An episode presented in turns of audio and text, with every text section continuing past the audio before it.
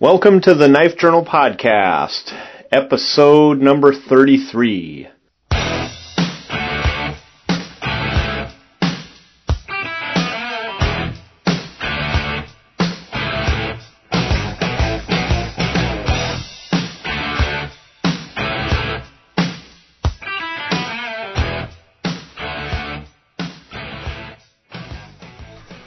My name is Kyle Versteg, and I'm here with Jim Noka, and uh, we're, we have lots of stuff to talk about today.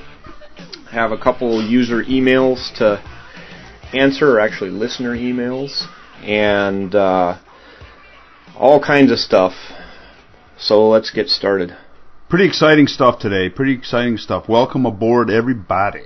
We're less than one week from our epic road trip to PWYP. and it's actually above freezing. Yay. yeah. We are we are starting to thaw a little bit. We are starting to thaw a little bit after several months of below zero temperatures. Mhm. I can start to feel my fingers again. Yeah. No, it's actually it, it was actually like 58 degrees yesterday nice. and and sunny. It was sweet. yeah. very very sweet. So, um, let's see. On the uh, so, what's the weather like down at Terrell's? Do you know? Uh, it is supposed to be um, it's supposed to be nice. Mm-hmm. Um, Brian has been checking the weather, and I guess it's been, uh, I guess it's the looks like maybe 70 degrees during the day and 40 at night. Oh, that's fine. yeah, that's perfect because we've Yep. got a, a, he- a Yep. little heated teepee. Yep, yep, So- yep, yep. So, Yeah. uh, so that's good. You know, I mean, everything is everything is uh, on schedule, and and uh, Good to go. Just- So, are those those guys are still going, right? They're not going to flake. yep, no, Okay. no, no. Everybody's got tracker knives to play with, and Yeah, I've got. Oh, did Brian get his? I guess they're I guess they're making one. I, I guess they're making one right now. I I bet you he might be surprised that they run out of time. should have made one himself. I know it. I know it. That's what I was. I don't know why he didn't. Probably because it took me a long time to get mine made. Yeah, we could have. You know, to make mine, I was trying to stay out of everybody's way. So Yeah, we could have cranked one out for him on Sunday. You know, he could have done that, but whatever. So I, there's going to be another tracker knife there. Um, Tim's letting me bring his. Oh yes. Yeah, I'm Well, gonna head down to Des Moines this Friday. Uh, big news! Um, my 15 uh, Bowies are, are finished. Randy Buckmaster, uh, who has the best name in all of knife making, sent me an email yesterday and told me that they are shipped. Uh, Cool. Final uh, RC hardness uh, ended up 58, and I think they're going to be fantastic. So, um, because I've got 15 blades coming in, and then I've got 24 more um, that are finished. Uh, our friends uh, Corey Murphy and Mr. T.M. Hunt uh, did the heat treat for me on those because they're O1 tool steel, and he's Mhm. really well set up for that because that's pretty much what he works in. But uh, so I've got 24 blades coming back from them, and I've got 15 coming from Randy Buckmaster. And so this weekend I'm going down to Des Moines to get uh, handles cut out because I'm afraid of table saws. Uh, But Mhm. Tim's Tim's got a table saw and he's got all the tools he needs. We need to get those handle scales cut. That'll just save me a buttload of time. Uh, but Sweet. yeah, so I, what we have a deal. I'm just gonna treat him to dinner. It'll take us like two minutes on the table saw, but I think we'll go for a big steak and whatnot. Uh, nice. But he, um, so with the, you need to answer that. No. Okay. No, I'm sorry. I had my phone not on silent. Oh, it's okay. So with the um, scales and stuff all cut out, I should be able to start gluing up and doing the stuff I need to do here shortly. Cool.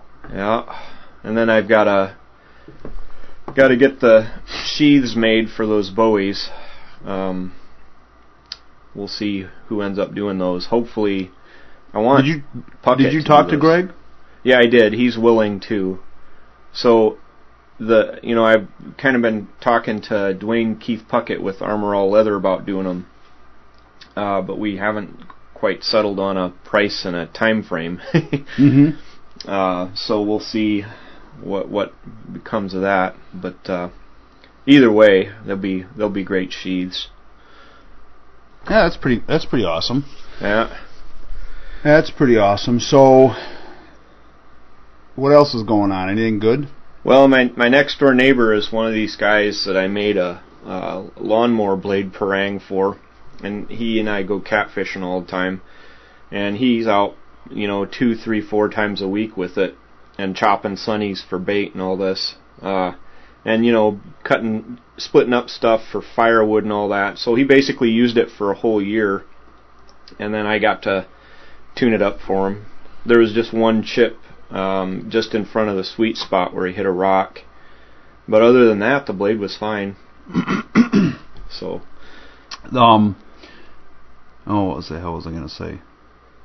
I don't know. I'm kind of out of sorts today. I've been had a incident that happened on Friday that is uh, got my still got my head a little bit. My my house looks like a murder scene. Yeah, Jim let the Mansons come up and stay for my my um well that my dogs are making me crazy. My dogs they're making me crazy. Last night we had a uh, critters are starting to come out because it's warming up a little bit, you know, and about nine ish or so last night. Holy hell broke loose at the Noka residence. Holy hell broke loose. All of the dogs were going ape shit, crazy. Mm-hmm. Apparently, that's what coon dogs do when a coon is in the close proximity to them. So I inadvertently let them out about nine o'clock, and I thought the house was going to get tipped over because they were running around the house, going crazy, up and down trees, all over here, over there. And then finally I went out to try to grab them to figure out what the heck is going on. And they had a coon on the porch behind the garbage can. Oh, jeez. And um, while neither one of them were that interested in attacking it, they were trying to get close enough to it to, and he was, and and they couldn't push the garbage can out of the way uh-huh. enough to get at him, and he was kind of wedged in the corner.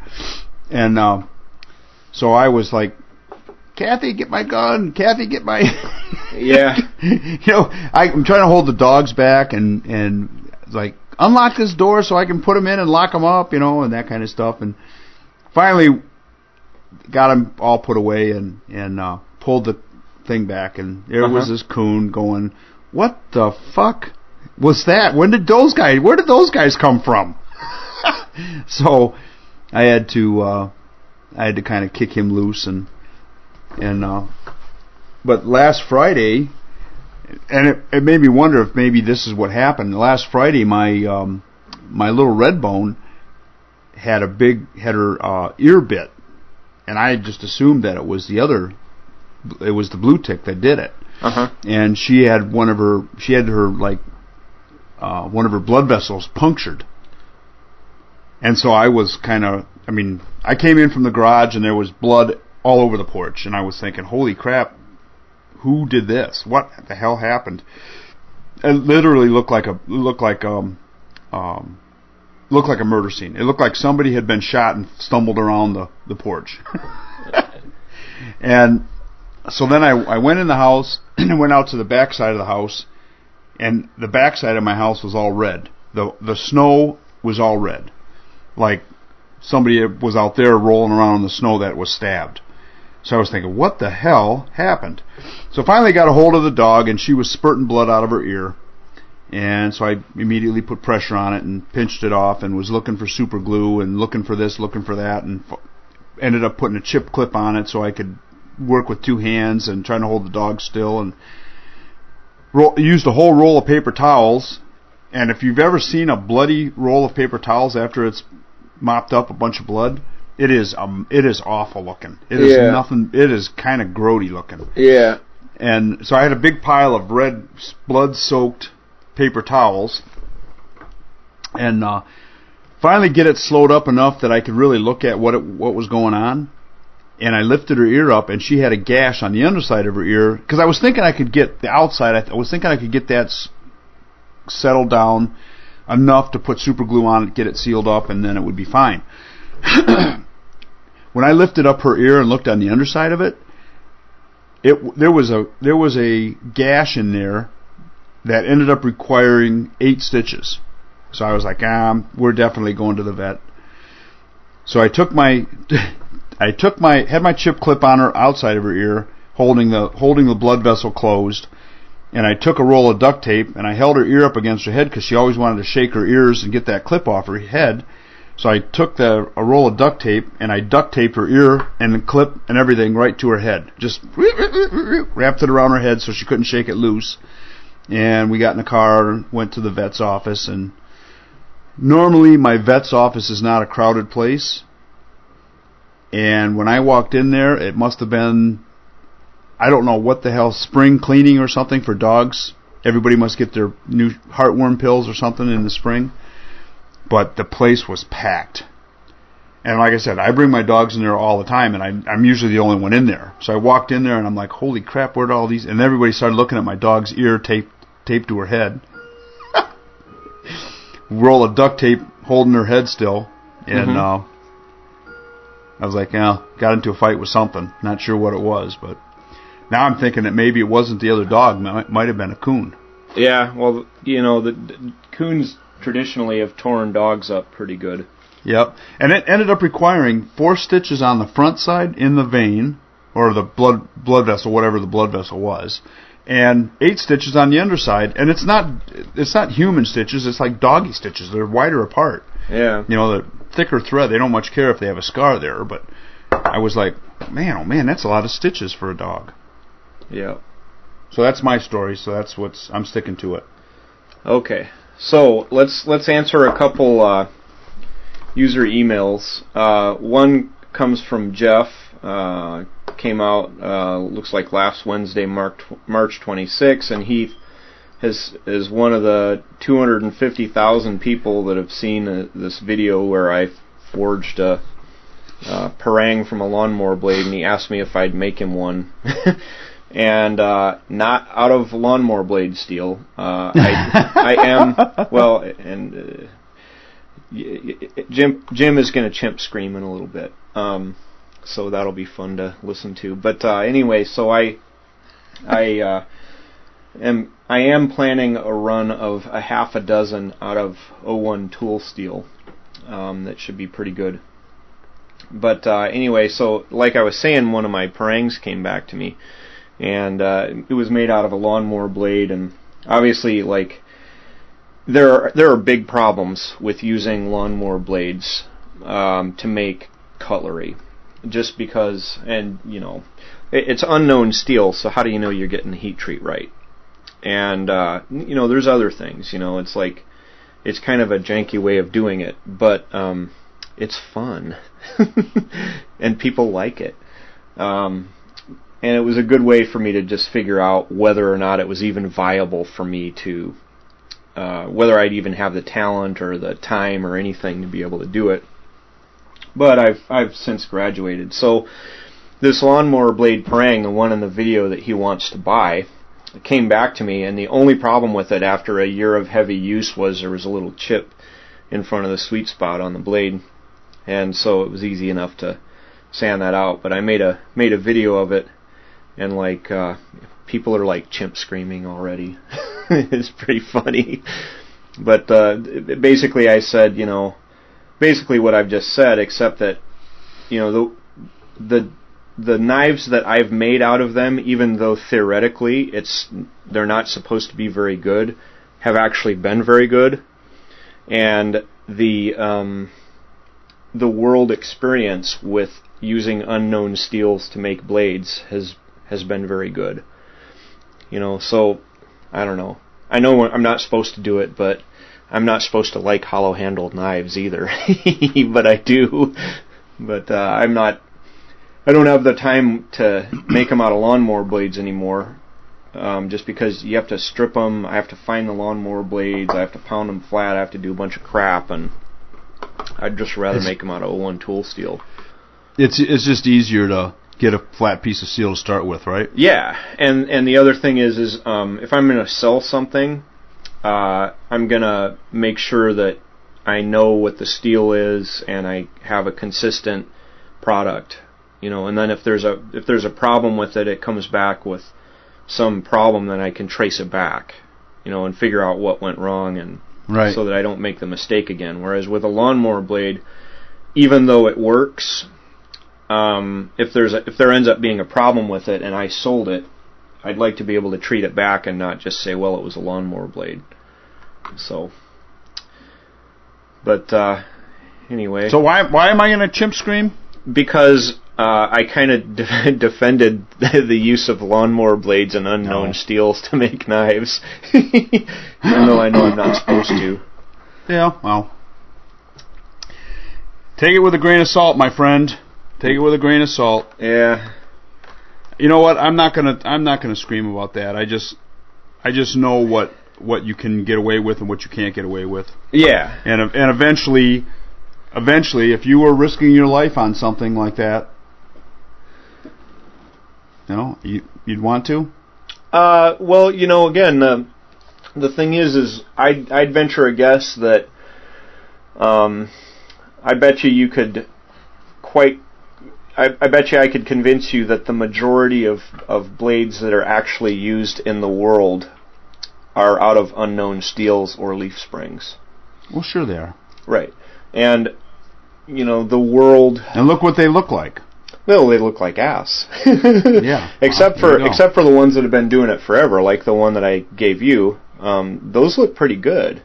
The ones from the Philippines, but they're not they're not up to our um, they're not up to the standards of what a custom knife maker would make. Right. You know, um, and that's that's kind of why I've kind of gone away from using the unknown steels. Is that I just I just can't bring them up to the standards that I want them. Right. Well, and I'm not even sure that you can.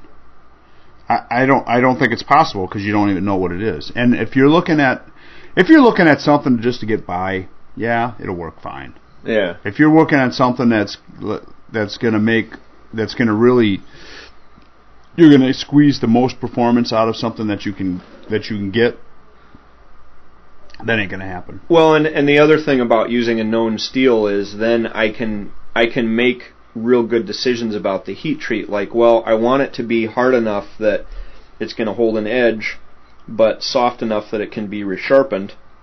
Right. And without without knowing what the steel is, um, it's the only way to do that is to try it, and then you know if it if it you have to start over again if it's not to what you want it to be. So you end up wasting a lot of time um, making them out of unknown steel because you have to go back and redo the heat treat and all these sorts of things if you don't get it right the first time. Um, but uh, you know, it is what it is. So Well, my chimp, my my uh, my one of my later posts in uh, on Facebook will probably cause more of a chimp scream than okay, that. Okay, so I want to want to give people some background because this is actually very well um, knife related uh, material, knife and axe related. And we have another email to answer too that I don't want to forget. oh, but, you want to do that first? Yeah, let's do that first, and then we'll talk about the the other things. So then, right. um, we have a listener who, um, like a lot of our listeners, uh, uh, what has listened to every episode, and then they listen to him at work. And so, he brings up a couple things. Um, number one is that uh, he wishes that I would like put together better show notes and sometimes I have time to do that sometimes I don't um, and uh, it just it just depends on how much time I have to allocate to it and I do my best and I'll try to do better uh, he thanks us for mentioning the moccasins which are fantastic um, what's the name of that company again uh, town. eh, What the hell was it now? Town. I should know this. You had to ask me that for the love well, of God. was well, I was wearing them today, so Town line leather. My, Something mine like are that. wore to the point where I can't see the label on the inside or the the stamp on the inside. Yeah, I'll- I'll I try think to it's town remember. Towne View leather. Towne View leather. yeah, it's in Maine. It's a company in Lane, Maine, and then uh, you got to get the the good ones. Don't don't try to skimp on them. Um, Yeah, I- town Towne View leather. ever Towne View since that leather. episode, I've been wearing mine. You know, the the times when I don't wear it is when they're likely when I'm likely to get them wet. Um, just because you know, I'm I'm sure you could do it, but I'd rather uh, I'd rather walk um, walk see around. mine? Yeah, I you're, I have the same exact model. Um, but you know, I I went pheasant hunting 'em- in them this year. You know, they worked great. Um, Can you see the inside? Mm-mm. Yeah, yeah. I mean, it's the You same see the thing that? I've got. Yeah, Stamp is is almost pushed flat. yeah. But um, you know, I put um, I'm trying to think. of Neat's foot oil, I think, is what I put on them Okay. on the bottoms of them. Uh, they're not good in this kind of weather. Yeah, I mean when Really it's bad when it's sloppy, when you're gonna, I, you know, I'd rather kind of keep them nice. But you know, Yeah. in late summer and fall, when when you know it's going to be dry, they're actually very nice to wear around. And you know, there's this big trend in um, footwear to wear minimalist footwear, uh, and there there are actually people that like run barefoot. Um, right. That's a big deal. I know. And, Actually, and- you know who's a barefoot runner is um, uh, uh, Dylan. Dylan Okay. Cook. Yeah, I, I don't run barefoot because, um, uh, well, there's a couple reasons. Now, so say, say your wife decided to start barefoot running, right? And uh, you're in bed at night, and her foot like accidentally rubs up against your leg. It's going to be like scratchy and nasty and manly, okay? Because it's going to have these nasty calluses and big, you know. And if that's your thing, then fine. But it's not my thing. So, um, So you want to have dainty feet. no, I just I just don't want to have feet that are like gross, you know. Um, and that's that's obviously me applying my own modern first world. Fetish? n- Not even not even that. It's it's uh, my own modern first world preferences to So not you have. so you don't have a feet. foot fetish? No, not at all. Um, feet are feet, but I, I, it's not something in the middle of the night. I don't want to he- feel like a man foot rub my leg. Okay, and and I try So to extend the you- same courtesy to her. So um, the other thing is, uh, um, in modern society, uh, a lot of stuff gets kind of thrown out on the street and in grass and things like this, and you know, I just kind of rather have a little bit of protection between my foot and whatever it is that's there. Uh, so I don't barefoot run. I do use um, kind of minimalist shoes. I use racing flats when I run, and those are there's like nothing to them. Um, but that's that's basically the extent that I'll take it. But if if you're looking for a good minimalist shoe, um, you, it's tough to beat those moccasins. You you really Yeah, do yep. feel at just about everything, and then there's enough um, there's enough protection to the bottom of your foot that you know you can still make good time when you're walking and stuff, and you're not very likely to get a bad injury. It, it just means you walk a little bit more careful, but not so much more that you slow everybody down. Right. Um, so yeah, he thanked us for the moccasins, and then he talked about. Uh, he wondered about your chili recipe and when are we going to see it. that's My that's chili recipe or your chili recipe? Well, probably probably yours to start with. Um, Yeah, I'm, I'm likely not gonna. I may share mine. I don't know. I'd like to. I want to go on a. I, you know, I gonna get off me on a side thing. I want to be an. I want to do a chili cook-off. I really do Okay. want to do one yeah, because I think they'd be fun. yeah, Um, and I think I'd win. yeah. But um, I just haven't. I just haven't had the time, and, and I think I just need to do. I just need to do it. You know, maybe maybe this fall. Yeah, it's it's good stuff. I I'd like Yeah. to do it too, but I just don't have the time. And then he says um, uh, he wants to hear us talk about the best, making use of the best of what we have, and not necessarily just like the top line gear. Um, and he's he's uh, saying. Uh, you know, we talk a lot about like kind of really expensive stuff, and I think that's definitely a fair criticism. Um, you, you know, we the knives that we talk about are the knives that we geek out on, and you know, um, maybe Well, you know maybe what- we you know could really focus a little more on some more affordable stuff. Well, what's what's interesting is if I could only have one watch, I still would not buy the cheapest watch that I could. I would still rather have one good watch than than one shitty watch, and I would save my money up for. You know, Europeans do that. Uh huh. Europeans, okay, let's say if you let's say you're you know you're a clerk or you're a, or you're a waiter at a at a restaurant. Mm-hmm. They will buy a six thousand euro watch. Jeez. They will save the, they will save their money to have something quality. Mm-hmm. And I think that that's one thing that Americans w- just refuse to do. And and I I find that to be real intriguing because they buy something and they they keep it for a long time. And we're they- they buy we're it like with once, this, and then they and they buy it it down. once. Exactly. And and if you look at I mean why do you think that Walmart is so popular?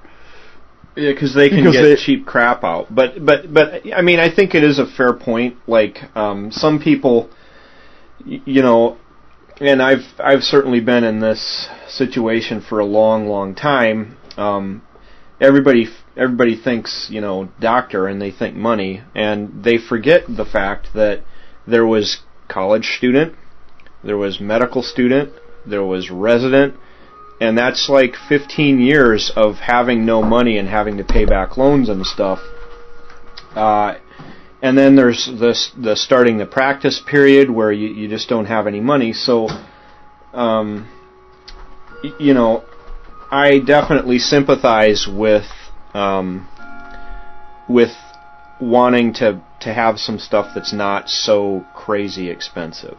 Um, uh, and that's that's pretty much what I'd say. He he talks about his uh, Mora, and I know I cap on Moras a lot, but really they're they're they're awesome for what you pay for them. Right. Well, I mean, I think the thing is, guys like that will buy a dozen Moras Uh huh. as opposed to one good knife. Yeah. Well, You know, and I, and I know that that's probably going to garner a bunch of crap, but but it, it ends up being, and I'm, I'm I don't want it to sound like guys like that. I want it to, um, uh, yeah, I tried to. I just I just did actually. Um, I um, I'm gonna shut the dog off too. okay. Um, I think that a lot of people fall into the trap of thinking that more is better, yeah. and and it's it. I don't really. I mean, one of the one of the things in uh, uh, that I learned over the years was never be afraid of the guy that's got a humongous gun collection. be afraid of the guy that's got a single shot 22. Yeah, because he knows exactly how to use it. Exactly. Yeah. Well, and and, and and that's a that is a um it's the same thing with knives and and and gear. yeah, Um, I mean, I have a lot of crap because I test a lot of crap. Yeah. I mean, it, it doesn't mean that I'm. I, I don't go out and buy a lot of this stuff. Yeah. I mean, I'm lucky enough to be in my position that that I've been, you know, I've been test driving a lot of stuff for a lot of years.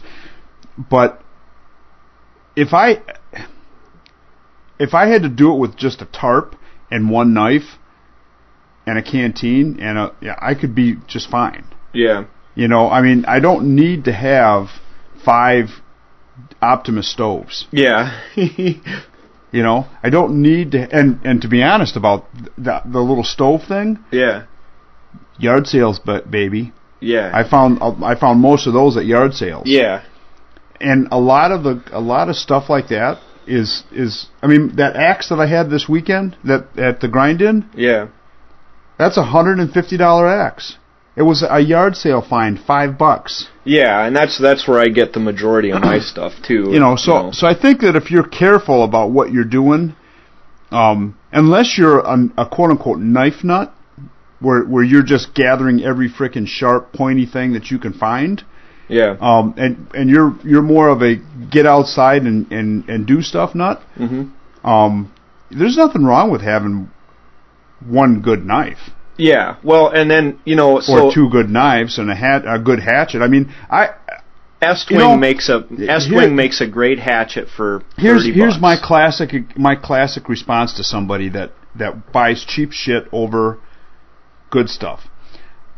My diving gear, my Poseidon regulators, hundred dollars more, and they're the top shelf. They are the best of the best of the best in diving regulators. Why would you pay hundred dollars less for anything else? Well, you yeah, can that's buy a life and death thing, though, right It's there. a life and death thing, and that's Yeah. my point. Guys will buy everything else, but they won't spend the extra. They won't pony up an extra hundred dollars for a set of Poseidon regulators. And I can't, I can't get my head wrapped around that. Yeah, well, I- you you and I are in the same boat for stuff like that. But getting back to what I was saying, but even if that was all I could afford, Uh, I would wait and wait save and another hundred Well, dollars. this is like at, at at one point, you know, it's been it's only been fairly recently where I've had any money, and e- even now, like the other thing they don't Shit, see I is they don't got no money. well they don't they don't see like you know a quarter of a million dollars in student loans. Okay, what is that nut per month? You you do the math. Okay, Mm-hmm. like I have some disposable income, but it's not it's not near what what people would think it is. And then when I was a resident, we would have like maybe 20 bucks a month disposable income left. You know, after Mhm. paying for um, you know, I've got two deaf daughters and uh, you know, cochlear implants and all the speech therapy and all this stuff like at the end of the month there's like a hundred bucks left and so one of the reasons i'm so fond of that boon 2 uh, that bark river boon 2 is that was something that i saved for like a year to be able to buy that Mm-hmm. you know and that's why And like, that's a great knife, Right, I mean, and people for have- people that don't know that knife, that is a freaking sweet knife. it's it's one of my favorite knives not just because it's good but because you know i saved my pennies you know instead of buying a coffee at starbucks or whatever like i'd pack a thermos of like folgers. You know stuff like this like y- you can do it if you want to if that's your priority. If it's not your priority it's not and i understand that. And and he does make a fair point that we tend to talk about um expensive gear but this is about what I'm geeking about out, out about. Yeah, you know, if yeah, you want to yeah. if you want to have a podcast about what you geek out about, then go ahead. You know, like there's nothing. well, I don't want to be. I don't want to be harsh on him, on a guy like yeah, that. but- yeah. But I and I I do understand the fact that you know, um, but I think you talked about inexpensive gear at one point. Yeah, I did, I did a. We did a. You you can only have a hundred bucks. What's your camping outfit for? Uh, and and actually, what I'm gonna do is I'm gonna one of these times this year I'm gonna make a a video. You have fifty bucks. Uh, here's Walmart. Go, and you have to come up with um, a kit that will you know do everything you pretty much need it to do. So 50 bucks and under and you have you can't just buy garbage. You can't buy something that you're going to get eat up with uh, eat up by bugs in, you know, it has to has to meet some minimum requirements, but it's certainly possible to spend 50 bucks and come out with like an awesome uh, set of gear that'll last you, you know, a couple years. And I the reason I know that is because I that's how I did it forever. you know, so uh, I I talk about a, a Kifaru because like finally, you know, and even even for that I had to save up for that. You know, it's not like you can just go. I can just go out and buy a frickin' thousand dollar teepee. You know, that's not something I can do. I had to save for that. You know, and so that's I talk about that thing because I I'm geeking out about it because I'm excited about it because I saved my pennies and and now I finally have it and we're about to use it at PWYP. Uh, so I think you know, hopefully we hopefully we were fair with with that and address that fairly. Do you think? I think so. Okay. I, I like I said, I, uh, I, the cheap thing, the cheap Chinese crap, the cheap Indian crap, the cheap Pakistani crap. I get offended by people that think that that is the way to go. I I don't understand the mentality of guys that do that. So, so I may seem like really harsh when it comes to that stuff, but uh, like I said, save your pennies and go quality. You're you're never gonna, you know, it's better to pay for it once and enjoy it Uh huh. than than uh, than just just have it to have it. Okay, So let's now- push on. So now the next the next point he makes is that he he wishes that we would cover a little bit more about um, instructional stuff for knife and axe use, and um, he says that maybe videos are better for that sort of thing, and I I do tend to agree with that. It's kind of hard for for us to um, in an audio format show you how you know safe ways to use things. We can kind of describe it, but you know without seeing like visuals of it, uh, it's it's hard to get that across. Now, that being said, I do have um, I do have a video series up where I went through the Mors Kochanski book, uh, Bushcraft, at least the first first big chunk of it, uh, right up until he got into like plants and stuff, because I don't have the plants here to be able to do those videos. But um, I do have video a video on like knife use, and then a video on uh, how to chop down a tree with an axe. And that that video is um, people tell me is really really good, and and I show you know the safe way to do it and things to watch out for. So. Um, if you want an axe use video like how to chop down a tree with an axe, that'd be the one. Um, uh, as far as like other video sources, um, I really don't. I really don't know all that much about what other people are doing. So we're going to take a quick time out, and uh, we'll get right back with you. Enjoy your music.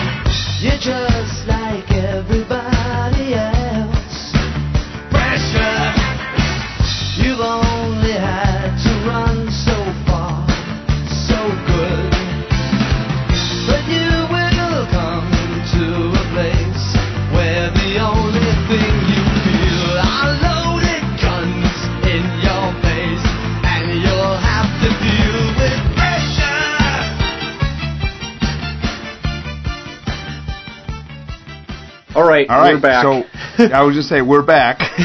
Okay, so we had we actually recorded like two additional hours yesterday, and uh, we had like a computer snafu, so I only got like the first part that you've already heard. Uh, but that's fine because we've had like some drama bombs going off over the last 24 hours that th- this will be more fun to talk about anyway.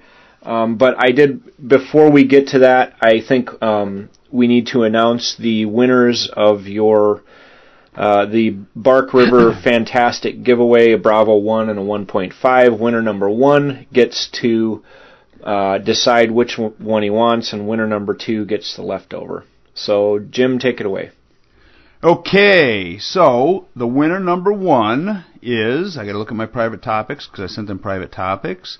Is um, Ken and, and you know what I want to say it's Ken Cleric, but it but I'm not sure. It's it's uh, the name on on Knife Journal is Ken K E N C L R Q.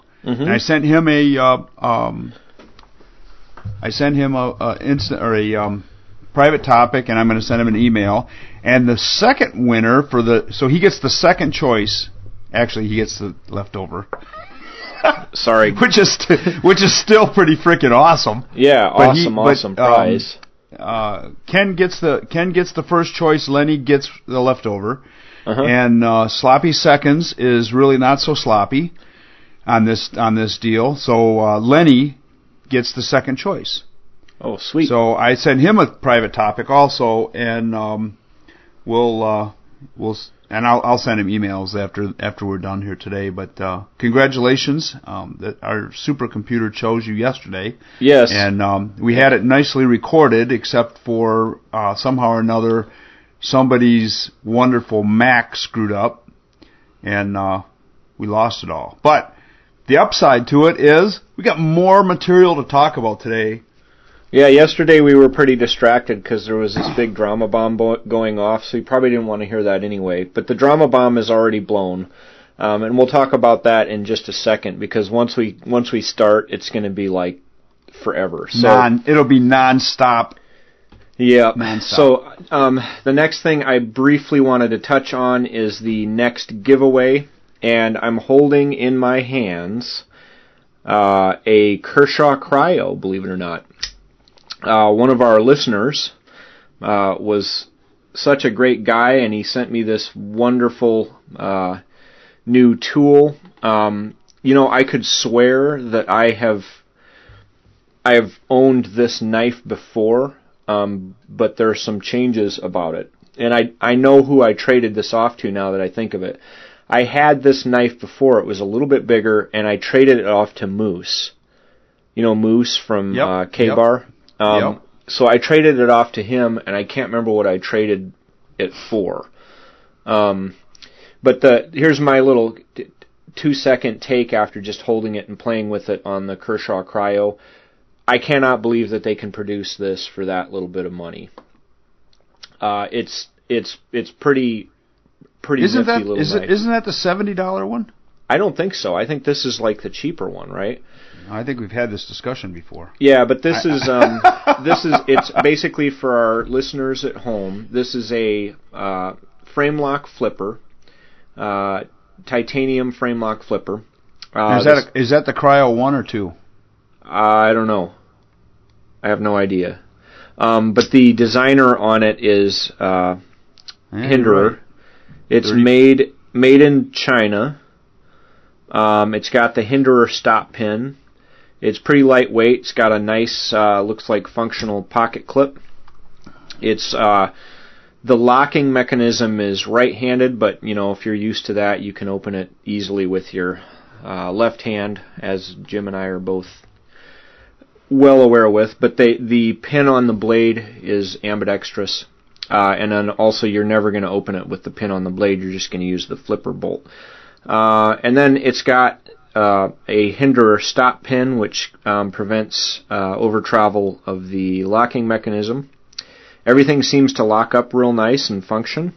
The pocket clip is uh, reversible side to side and top to bottom. Let's see, there's jimping on the blade and on the handle, and then there's jimping along the bottom uh, of the handle as well.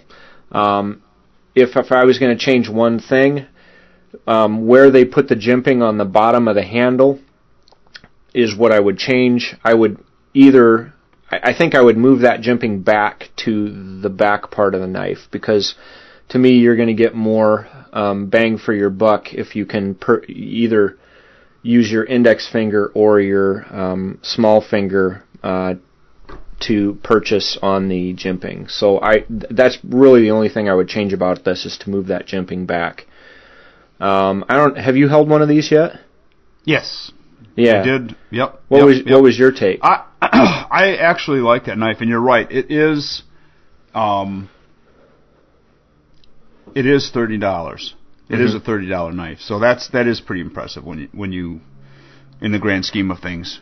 Yeah, it's it's it's just amazing, and and thanks to our uh, listener uh, Justin Wilson for sending that to me. Got it in the mail today, and this is our uh, next giveaway. I was planning to give away a uh, another knife, but that one can wait. I want to um, start with this uh, Kershaw Cryo, and uh, we'll have a thread up in the main section of the forums. Hopefully, our moderator will will start that, and uh, you know, I we won't wait too long for this one. Maybe a couple weeks or something, and then give it away. 'Cause there's there's plenty more stuff to to come. Uh, let's see. You got any other new knives you're geeking out about or anything like that? No, you know, and we were we were so distracted yesterday with with this with this whole thing that I've totally like disconnected from the from the um, anything new that I've gotten recently. Uh-huh. Um, I am. Uh, uh, what the hell am I waiting on? I'm waiting on something that's gonna supposed to show up any day now, and um, but I haven't gotten it, so I don't I don't want to talk about it till I get it. Mm-hmm. Um, uh, nothing. Okay. Nothing new. Nothing new. This Ooh, you got a John Deere. Yep, this came in the mail today. It's the Case John Deere edition of the Trapper. Uh, nice little knife. Um, if you like the Trapper pattern and you like John Deere, how can you go wrong? Right. Um, you can't. Fantastic fit and finish for like 50 bucks. I mean, it's just a great, great, great knife. Uh, let's see. The other thing that is on the way um, for our folks that like the the you, you like us to talk about um, some stuff that isn't like uber expensive is I bought a Stockman, a case Stockman in the carbon steel because I kind of like carbon steel and it's cool to have a pocket knife that has a patina on it. so Oh yes, the, the patina. the other Now- thing, other thing you, when you do your patina, I just let it happen naturally. yeah, Yeah. just keep it wiped down and and uh, Yeah, over the course of a year or so, you'll get you'll get a patina on there. Um, I just every once in a while I'll wipe it down with a little WD just to make sure that no rust forms. Um, if you want, here's here's the ultimate uh, way to get a patina on your knife. Are you ready? yep, You ready? You're sure you're ready? yep. Okay, take it to the jungle. You'll have a patina in four hours. Um, so uh, I thought you were going to say stick it in a potato. No, yeah, no. Like, because if you take it to the jungle and it gets a patina on it there, um, that's an earned patina. Yeah. if that's a concept. Uh, the other thing that came in the package today, I don't remember if I talked about it in the first part or not, but my knives came back from Heat Treat from Randy Buckmaster. Ooh, nice. Yep. So I'm gonna get uh, get one of those ground out probably this evening. Uh, what else you got? Um, I'm just stealing images so I can put um I can put them up in the new group. Oh yeah. So um, do you want to? We should probably talk about the new group uh, after we do our next segment. Any Okay. anything left for this segment at all? Um, knives. Pocket dump. What's in You your know, pockets? I, I um, hang on a second. I gotta stand up. I got a Uh, he's got a crack pipe lighter, uh, a Zippo, real Zippo, with the American flag.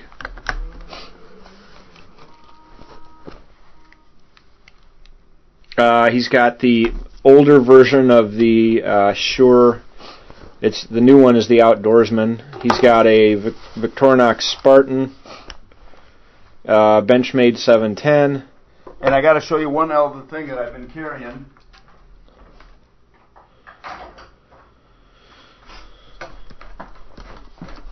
A trumpet? a bugle? right. Oh, okay, case, uh, what No, pattern is th- that? This is a Schatt Morgan. Nice. This is a Schatt Morgan, cool. and I cannot tell you what pattern this is, but it's beautiful stag. It's a two blade. Um, Do they make those anymore? oh yeah, this is Shat new. and Morgan? Schatt, Schatt, and Morgan. Like, yeah. like yeah. I took a shat in the woods. Well, yeah. I've, I know who they are, but I just, y- y- they're kind of Yep. hard to find. Yep, Queen. Uh, they're with Queen, Okay. So it's a very nice, uh, nicely done knife Uh-huh. uh, from uh, from the Daniels family. Very cool. So, yeah, that's my that's my latest additions. I've been I've been playing with that quite a bit. And but the bugle thing is, uh, I'm thinking of bringing this to PWYP so I can wake everybody up. in the yeah, blast it off in the morning and get those those people out of bed. Yeah, because I wake up at zero five. Yeah, me too. People, people hate me there. So and zero five. Oh, it's you, you'd be Eastern time. So I guess I'd be waking up at zero four. So you're gonna hate me. Yeah. Um, today I carried a case peanut.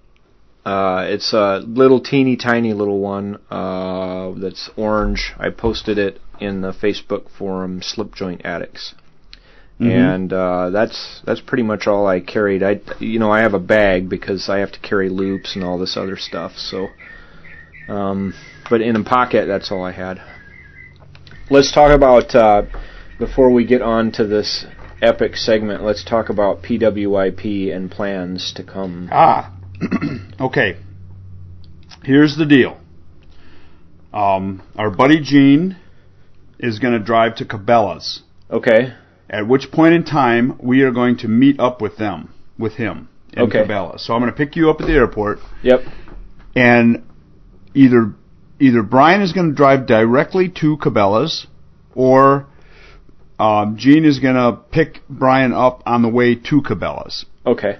You may take 96 across and then down to Cabela's. Where's Cabela's at? Cabela's is uh, south of Ann Arbor, to, uh, Dundee, Okay. Dundee, Michigan. So, and then we're going to meet up in the parking lot in Cabela's, which obviously means we'll be walking in Cabela's. Yes. Maybe I can. Well, I probably can't buy anything out of state. Why? What are you going to buy? Well, because I don't have anything for the zombie shoot. Are you going to buy an AK? Uh, I don't know. I wouldn't. I wouldn't pay a bunch of money for anything, but if I could find something reasonably priced, a hundred bucks or something, I'd buy it and bring it down. For the zombie shoot, a hundred bucks? What are you going to buy? A pump shotgun? Uh, I don't know. Some. I think you have to have like a carbine of some sort. I could use a. I could buy a Mosin Nagant or something. Well, that'd be kind of cool. Yeah. kind of cool. You know, I, you know, I'll see if if I can find something. If not, I can. I'll probably, I can probably borrow something or just sit it out. It's no big deal.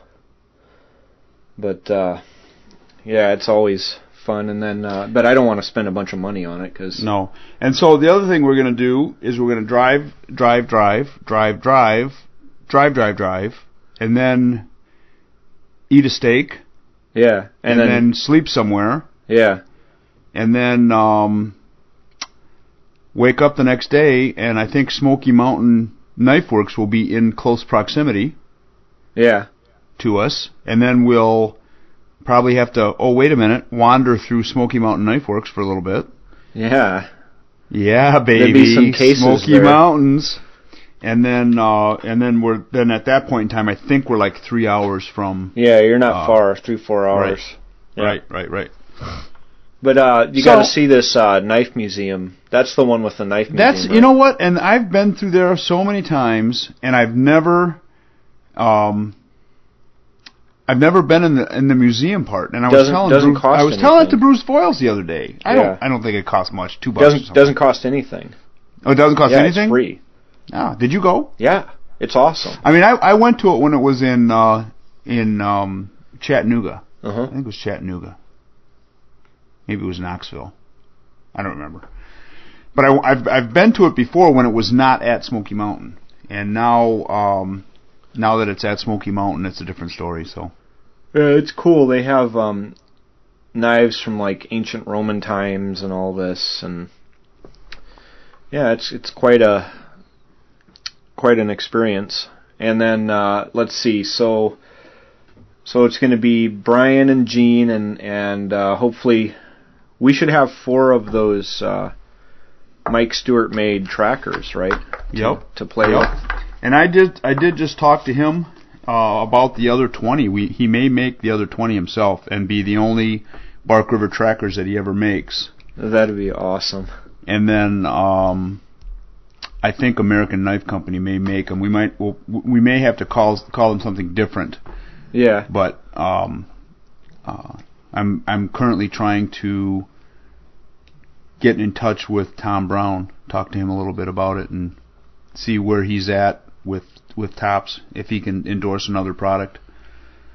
Yeah, well, another it- one. I you know I got on I had a big discussion with Chance Sanders the other day, and uh, you know I think um, that particular pattern of knife because it was in a movie and inspired an entire generation of people is going to be a, a pretty standard knife that most knife companies make. Um, like the Bowie or the Stockman pattern or the Tracker pattern or the Drop Point Hunter, you know, like it's it's going to be kind of one of the you know standard models of knives. So uh, I'm eventually going to do try to do kind of my my little take on it, but I need to play with play with a few different models first before and then figure out you know how I would change it and you know all those sorts of things. Right. Right. Yeah. So it'll be fun. Uh-huh. I mean, it'll be a, it'll be an interesting uh, it'll be an interesting weekend, long weekend actually. Yeah, Wednesday. Well, it starts for me on Tuesday, but um, we'll we'll actually be camping from Wednesday to Sunday, Until Yep. and we leave Sunday, and hopefully I, I'm back in We're- Detroit Monday. And we're going to be camping. We are going to be camping in close proximity to the water, so you have to wash. Yeah, hey, listen, I'll jump right in. I got no problem. I've I've washed in uh, in water with electric eels and piranhas Okay. and all kinds of All crap. right. All right. As long as we know that we're going to have to take baths. Yeah, I don't care. because I'm not I'm not you know I was in I was in my one of my favorite places up here is a place called um, Roast and Toast Okay. and they're the the crowd that works behind the counter is is kind of sorta hipster kind of Okay. sorta not not quite all the way hipster yet but a little bit but the there's a crew that hangs out in there that is extremely hipster Okay. and apparently, one of the things about hipsters is they don't shower, or maybe they shower and don't use deodorant. Huh, I don't know. So by the end of the day, they they get kind of kind of grody, Mm. kind of smelly, Hmm. and and quite honestly, I, I'm beginning to lose my um my taste for the wonderful salads that I used to get there because of the s- smell of bo.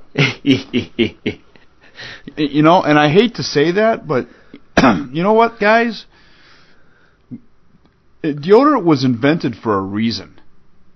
You should fucking wear it. don't go to Germany, dude. I know. I've been to Germany, and you know what? It's there isn't a ton of people that stink in Germany, but but in a, you know in our society, when it's kind of relatively important not to not necessarily to um to have something that smells flowery or smells fruity or smells like leather or smells like whatever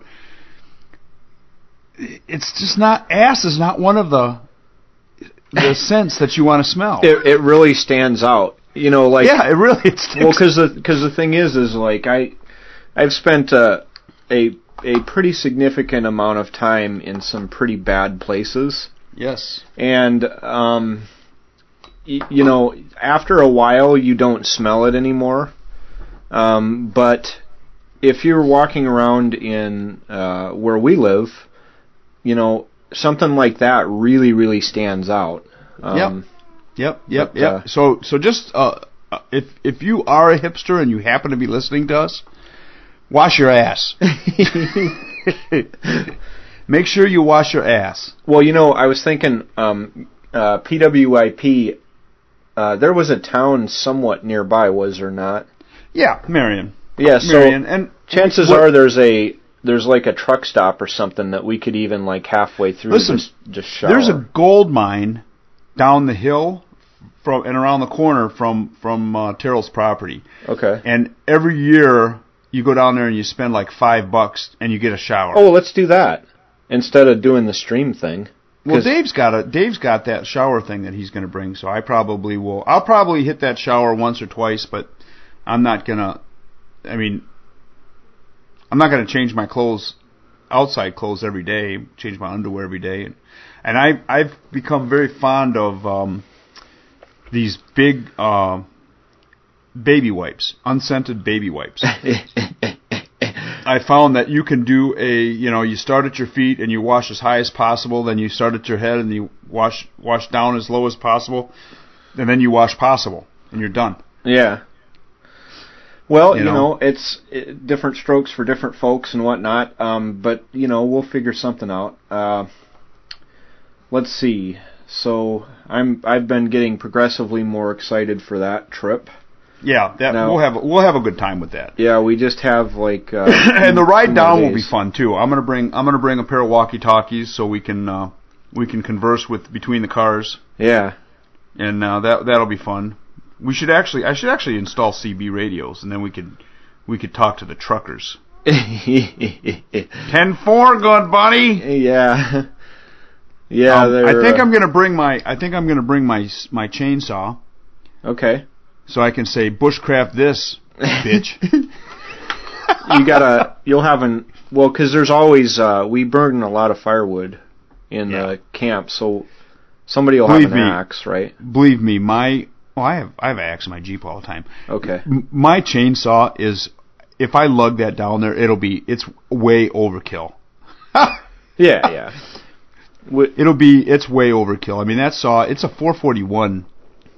Yeah i mean it's the real deal Yeah, I mean it's it's way overkill. I mean I might, and I think I think Dave is bringing his and and um, Ethan will bring one and I mean there'll be chainsaws. And I I probably won't lug mine down there. yeah main main thing would be we we still have to get that wood split um Oh, I'm t- you know what I'm gonna do? huh I'm gonna take my hatchet. I'm gonna take my I'm gonna take my Gränsfors Bruks, and I've got a I got a four pound sledgehammer. right I'm gonna drive that axe, that hatchet directly in the center of every log, and until I can't drive it any farther. And I and then I may just get another axe and put it right on top of it and drive that so I can drive the, until the wood splits. yeah Yeah, no. Uh, hmm. well that that might be a good segue for our next uh segment here okay You know Uh, what I do want to what I would like to get? I would really like to get one of those little I think um I think Wetterlings makes it. It's a little hand splitting maul. hand It's- splitting it's- maul It's a little baby splitting maul for like splitting wood for your stove.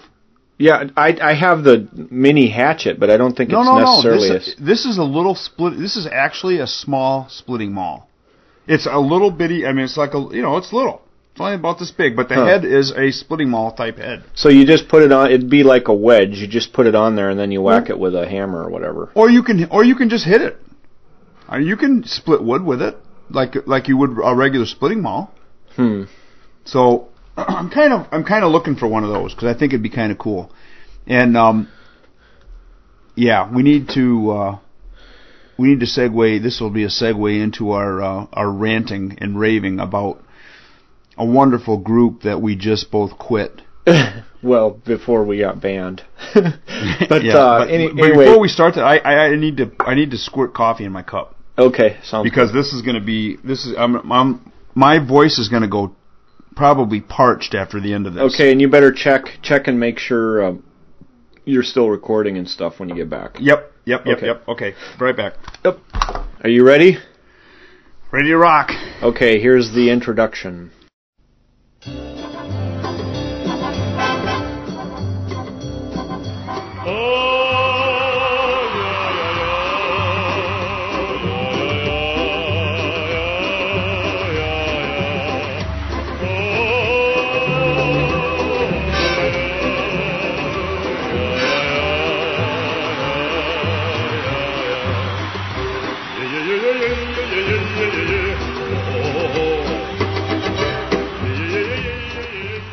Ladies and gentlemen, for your entertainment, high drama is to be presented. The Playhouse this evening is the wonderfully adorned Facebook group known as Campfire and the Art of Bushcraft. And now may I present the players. First is the Knave, who knoweth not what he knoweth not. then there are the white knights, or shall we call them nits, who rush to rescue the knave.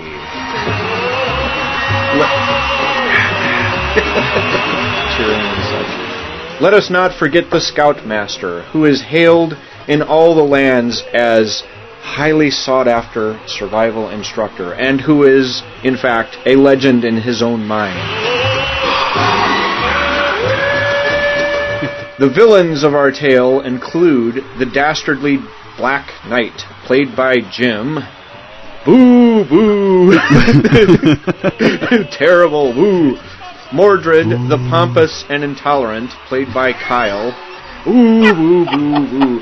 And, and finally, mm. Grendel, played by Jay Rout, who was roused to create havoc when the noise from the squabble became too distracting.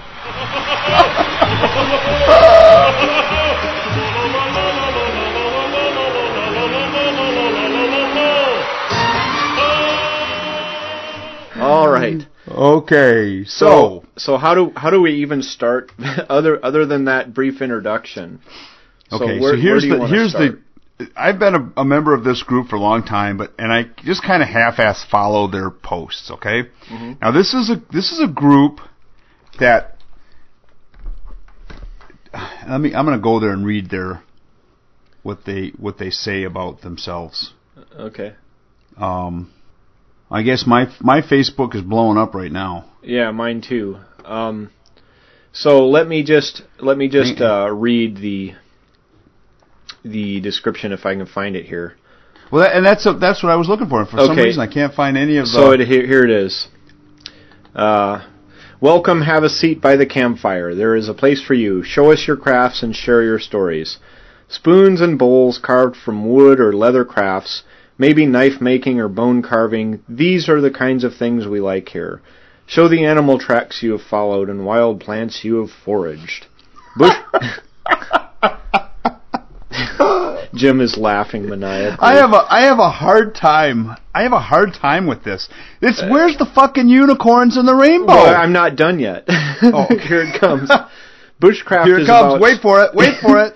Bushcraft is about surviving and thriving in the natural environment and the acquisition of ancient skills and knowledge to do so. Bushcraft skills include firecraft, tracking, hunting, shelter building, the use of tools such as knives and axes, foraging, hand carving wood, container construction from natural materials, rope and twine making, and many others. These are the kinds of skills well known to our ancient predecessors. Many These are a few of our favorite things. right? Many of which are still practiced today as an everyday skill amongst Aboriginal and Native peoples around the world. Like Jim Noka, who's an Aborigine of Michigan, Aber- and I'm Kyle Versteg, who's an Aborigine of Iowa, but we don't count because we're not like some primitive morons. Gather. Gather around the fire, my friends. Feel free to take part in our group discussions. Share your knowledge and photographs. May you feel at home here amongst other like-minded individuals. Thanks for joining us. Okay, so here's here's basically what happened.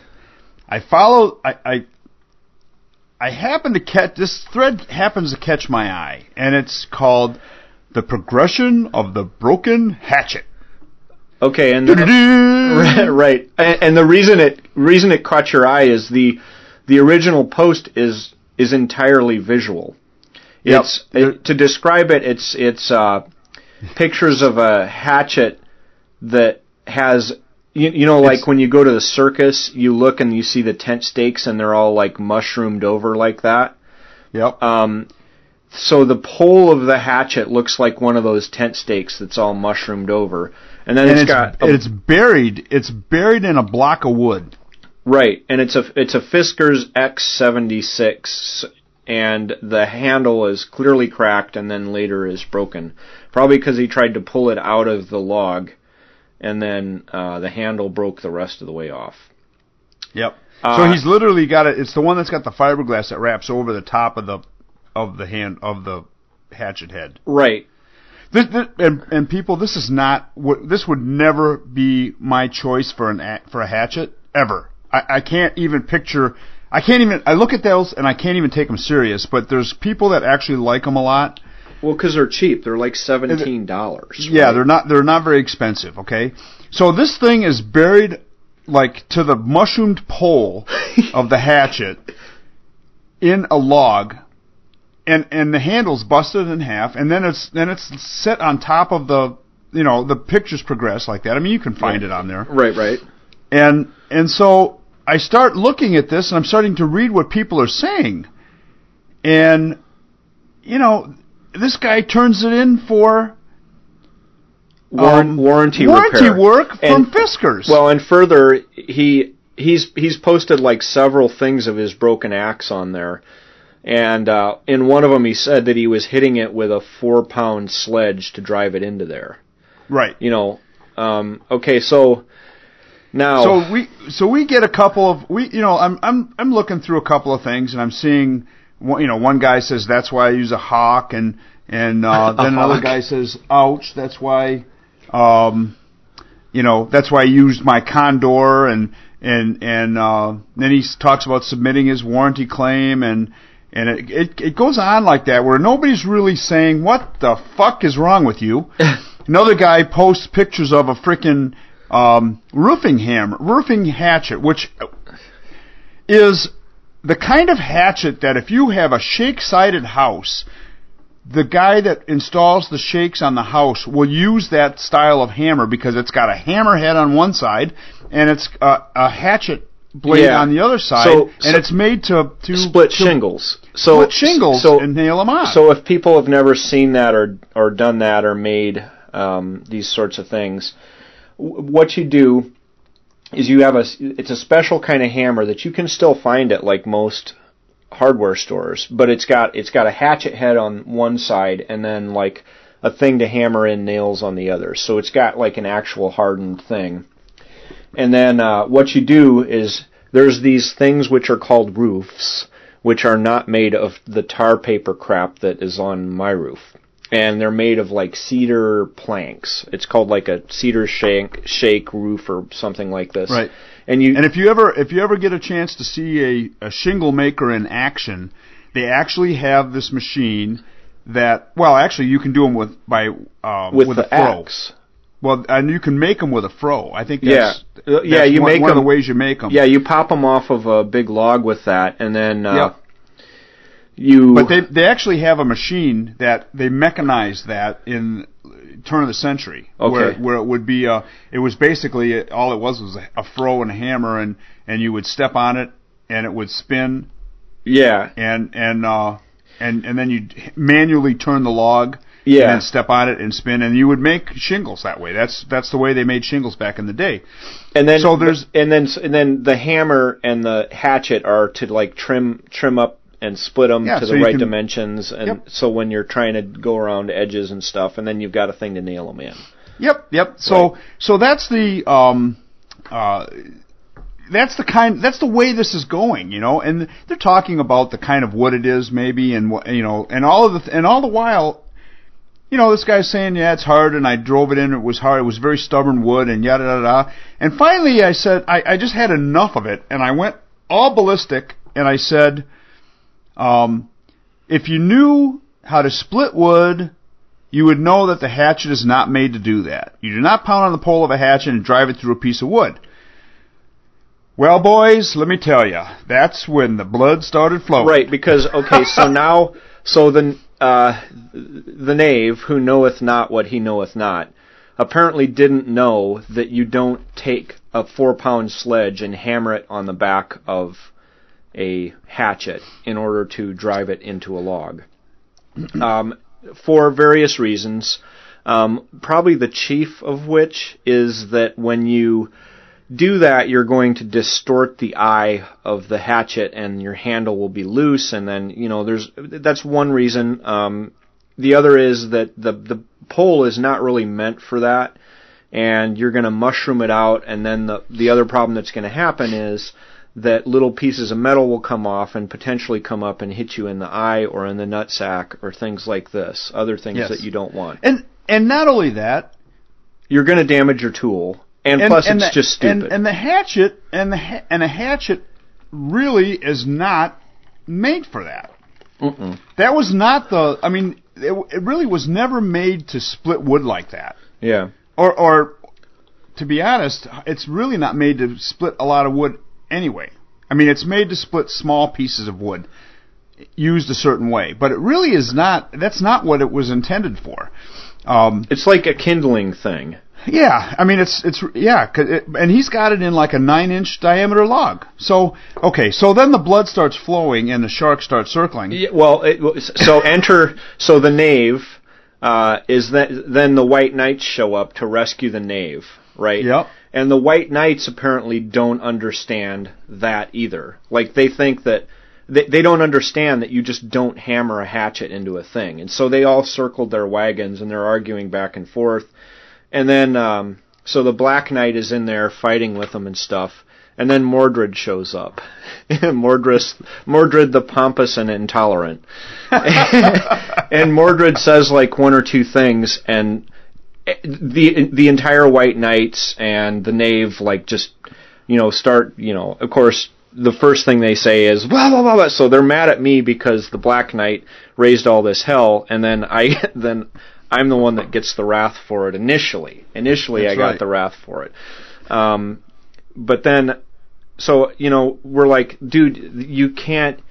Th- that's not a good thing to do. That's not the way a hatchet's to be used. So the arguments that the white white knight and the white knights and the knave put forth are, well, that's just your opinion, man. It's all relative. And Yeah. it, it's up to the individual user. It's it's hard use. Yeah, I and was they're like, like, you, you shouldn't you, you shouldn't be so mean and stuff, you know, and you shouldn't you should like be more friendly and stuff. And uh more one with nature. yeah, it's like and so so so I'm like, well, okay, whatever, but like the argument isn't between you and me. Your argument is between you and engineering and thousands of years of tool development, and you're just wrong. And so over the course of the thread, they finally kind of come around to that begrudgingly, Yeah. and then they tried then to it- act like they were they, like they were on that side the whole time. Right. Yeah. But the but then it really took a turn south. When the when Mordred came in, so Mordred comes in, and he's to to Mordred the real issue of this. Like you you expect like white knights and all this crap in a group and and uh, all this stuff, and you expect I at this point people like chimp scream and call me names so often in like bushcraft type groups. And- And you got to understand, we're trying to record a podcast in the process of this going on. Right, and so we're sitting there like, uh, uh, and like, like Jim would be talking, and I'd be like reading this stuff of some guy calling me like, you know, pompous and like how I'm like all superior and all this, and I'm like, dude, I'm not the one making the argument to you. Engineering is making the argument to you. I'm just pointing out what engineering is saying. You're not fighting with me. You're fighting with fucking science. You know, and so like, so we were distracted, and it's probably good that we lost that Yeah, audio. because anyway. this because then it came to fruition. Okay, so Mordred, the, the real issue to Mordred was not the white knighting and that they were wrong. It's that the guy destroyed a hatchet by using it as it was not designed to, uh, and then uh, turned it into Fiskars for a warranty. Which to me, like, it, it it just does not seem like that's an ethical thing. So I asked a one one sentence question, and that's uh, is turning that hatchet in for a warranty repair or warranty replacement ethical? And then like it, the the white knights all rallied around, and they had their little banners and their fair ladies and their, with the dunce caps and all that crap And that the and, women and you know what? To be fair, we we weren't alone. There were some Yeah. people that were agreeing with us and making little statements too. I mean, I'm lo- I'm looking at one right now that um th- this one fella says, "You beat a hatchet to death with a sledgehammer, then come here to gloat about gaming the manufacturer for new ones." I'm assuming that he's a he, he's probably a ferner. Yeah. Um, gaming the manufacturer for a new one. I mean, that's like that's that's that, that's pretty, basically the issue that I that I had Right. with this all along. right, right, and right. then- and so Periodically, Jay Rao like chimes in and stirs shit up, which was he just awesome. he just walked in and like throws a grenade and walks throws a bomb, and then everybody freaks out, and then like again, uh, Mordred, the pompous and intolerant, all of the all of the negativity in that thread is attributed to Mordred. yeah, um, which that's because that's because you're the intolerant. Right, which because he's the pompous and intolerant, which you Yep. know, okay, whatever. At this point, I, I really don't care. I'm just used to it, and I So then, it, but role. then it was funny because it's pro- then it progresses to an ethical issue. right, which and it- then we- yeah, and and, and then the, they they so the as it turns out, we find out later that the knave knoweth not what he knoweth not. So he, at the time that he submitted that warranty claim, he did not know that that was abuse, and and that's fine. You don't you don't He, have he to thought know that, was hard use. Yeah, he well he he didn't understand that you weren't. He didn't have any uh, any clue that you weren't supposed to be pounding a hatchet with a with a sledgehammer. And so for for him, you know, I, have less issue issue with him submitting it for a warranty claim when when he did. Honestly, I do not think he was trying to game the system by doing that. Um, but that's not the way he presented it. Right. And that's not the way he tried to defend it. And then the White Knights were like, "Yeah, well, uh, it's just your opinion, man. And uh, Yeah. even if even if he was like, you know, abusing it, like it's it's uh, fine to do that, you know, because you're like sticking it to the man." And, and, and then, you know, I write in there. Uh, you, you know, my point then was, well, you might think that you're sticking it to the man or some such weasel dust, but but the problem is, is like the man is never ever ever going to make less money and take less, and the guy you're actually sticking it to is the poor bastard who's sitting on the assembly line, like, you know, Can't make as much money because he's got to make more of them. right? Yeah, because or, or you know what? And and, and he what- doesn't get his I was- raise or something like that. yeah, this. the point you know. I was I was making was those costs are built into everybody's the price of all of them. yeah, They they know that there's going to be a percentage of them that are going to come back to be broken. Personally, and this is the stance that I would that I was was putting on was if I were to abuse a tool, totally screw it up, I would know that I abused it and I caused it to break. I would not consciously be able to I should say I would not morally be able to turn it in for a warranty claim. Knowing full well that I was the one that did it, that broke it, and broke it relatively on purpose. I mean, I think it could be argued that that um, the other side of it that he he thought he, he thought that that was hard use because we we do see that kind of definition with a lot of things where people think that abuse is hard use, yeah. and the and the reality of it is it's not. Abuse is abuse no matter what. Yeah. Um, well, and and you know, and he was making some kind of excuses about why he had to do the things that he did, and Eh, eh, well, And, like um, you know, like this is the only tool I had, and then it turns out that he's like chopping up this log uh, on his back porch yeah, to I- burn in for his, like little chimney or whatever back there. so so we have the scoutmaster that Okay, that yeah. So up, now the, the scoutmaster scout enters. The scoutmaster enters stage left. You don't seem to want to accept the fact that you're dealing with an expert in guerrilla warfare. With a man who's the best. With guns, with knives, with his bare hands. A man who's been trained to ignore pain, ignore weather, to live off the land, to eat things and to make a billy goat puke. In Vietnam, his job was to dispose of enemy personnel, to kill, period. Win by attrition. Now, Rambo was the best. and this is when it gets really freaking bizarre, right? The scoutmaster comes in and s- says all this crap and like blah blah blah, and he's basically one of the white knights, but he stands out because he's a scoutmaster, and that's why He I he paid stands attention. out because he's got a 56 inch scoutmaster pants. Anyway, um, not commenting on that, but Jim, Jim says, uh, sorry, but if you were a scout leader and if you were teaching this type of tool use, you should not be a scout leader. And uh, he's like, uh, so he says, well, we don't teach axes and, and stuff anymore, and it that and they never have. That's not part of the scout manual or whatever. So I go and dig out my scout manual, photograph the handbook, then I photograph the sections on axe use, and like and like like he. I, I don't He's understand. like he's like switched gears. Like he then he switches and he's like, Yeah, he "Well, says most I don't know where you live, but most most scout troops don't allow it anymore." Blah blah. blah. Okay, okay, fine, but like, don't tell me that it's not in the scout manual because like I was a scout. Like, and then you know the, the scouts. The other thing about the scouts is, uh, this particular scoutmaster, he's a, mind you, he's a he's a scoutmaster.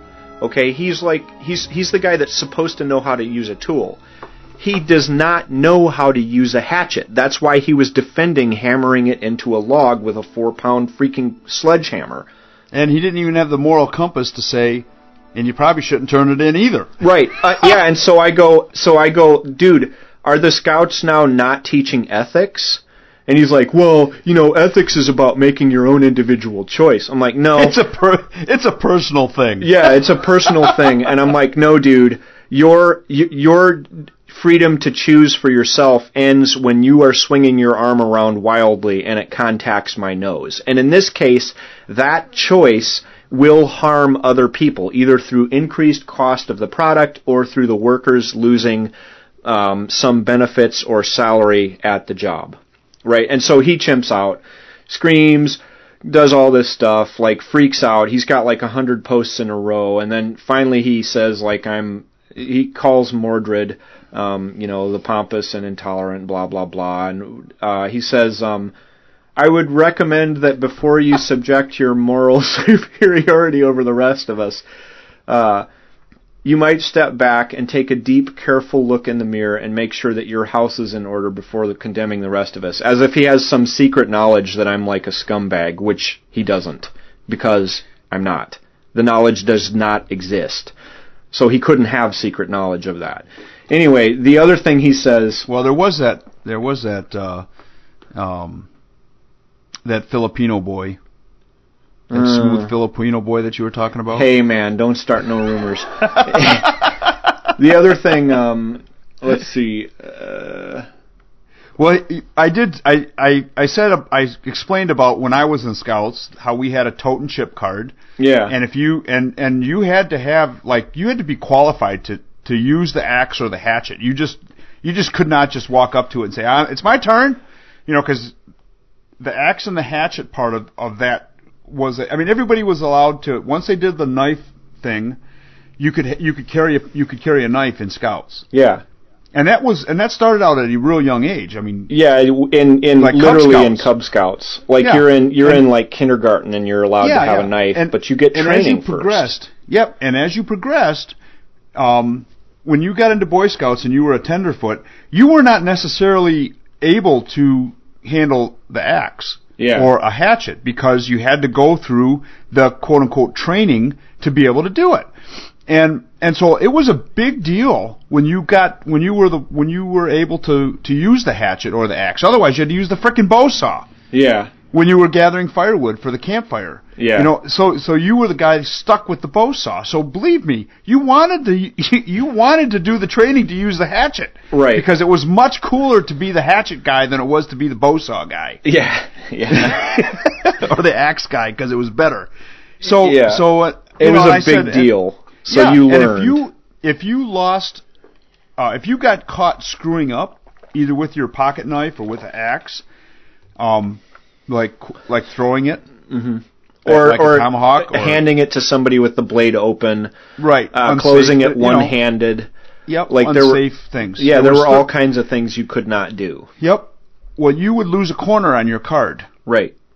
your carry card, and if you happen to lose four corners on your carry card, man, you had to start all over.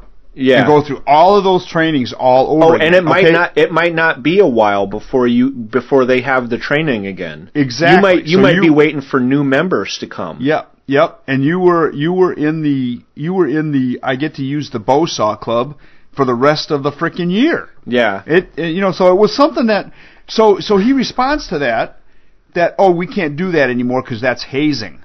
Yeah. Okay. And, and then- I was like, it's considered a form of hazing, and I'm like, how the hell do you, how can you possibly teach anybody Uh, anything if there's not any consequences to not learning it? Yeah. eh, Well, and then the other thing is, is like correcting a bad. It, this this kind of gets back to the whole like issue of like everybody gets a trophy. Nobody Right. can ever be wrong. It's only just your opinion and all of this. You know, correcting a bad behavior means you're a jerk, or it means you're yelling at someone, or it means Right. you're belit. No, it has nothing to do with that. It has nothing. If you're doing something wrong and I don't correct you and you injure yourself or you injure me, that's on me. You know. So, um, here's a couple mean- other gems from Mr. Scoutmaster. He says, "As for me." In addition to being a highly sought after survival instructor for scouting and other groups, it would amaze you at how many youth that I have properly instructed on the use of said implements in the field. And, mind you, earlier he said he didn't instruct in that. Around the house and in survival situations. I would venture to guess more than you, sir. So meaning that he he's he's an ultimate authority and uh, he has more experience in in the wilderness and survival and all of this and blah blah blah. And then he goes on. As a result of my professional job, it has been necessary for me to make judgments about people in split seconds due to the life and death nature of my business. Okay, so he's he's better than me in the woods, having never met me, having no background information on me, and he's in a life and death business and and is better at, at making split judgments because I'm not in a life and death business.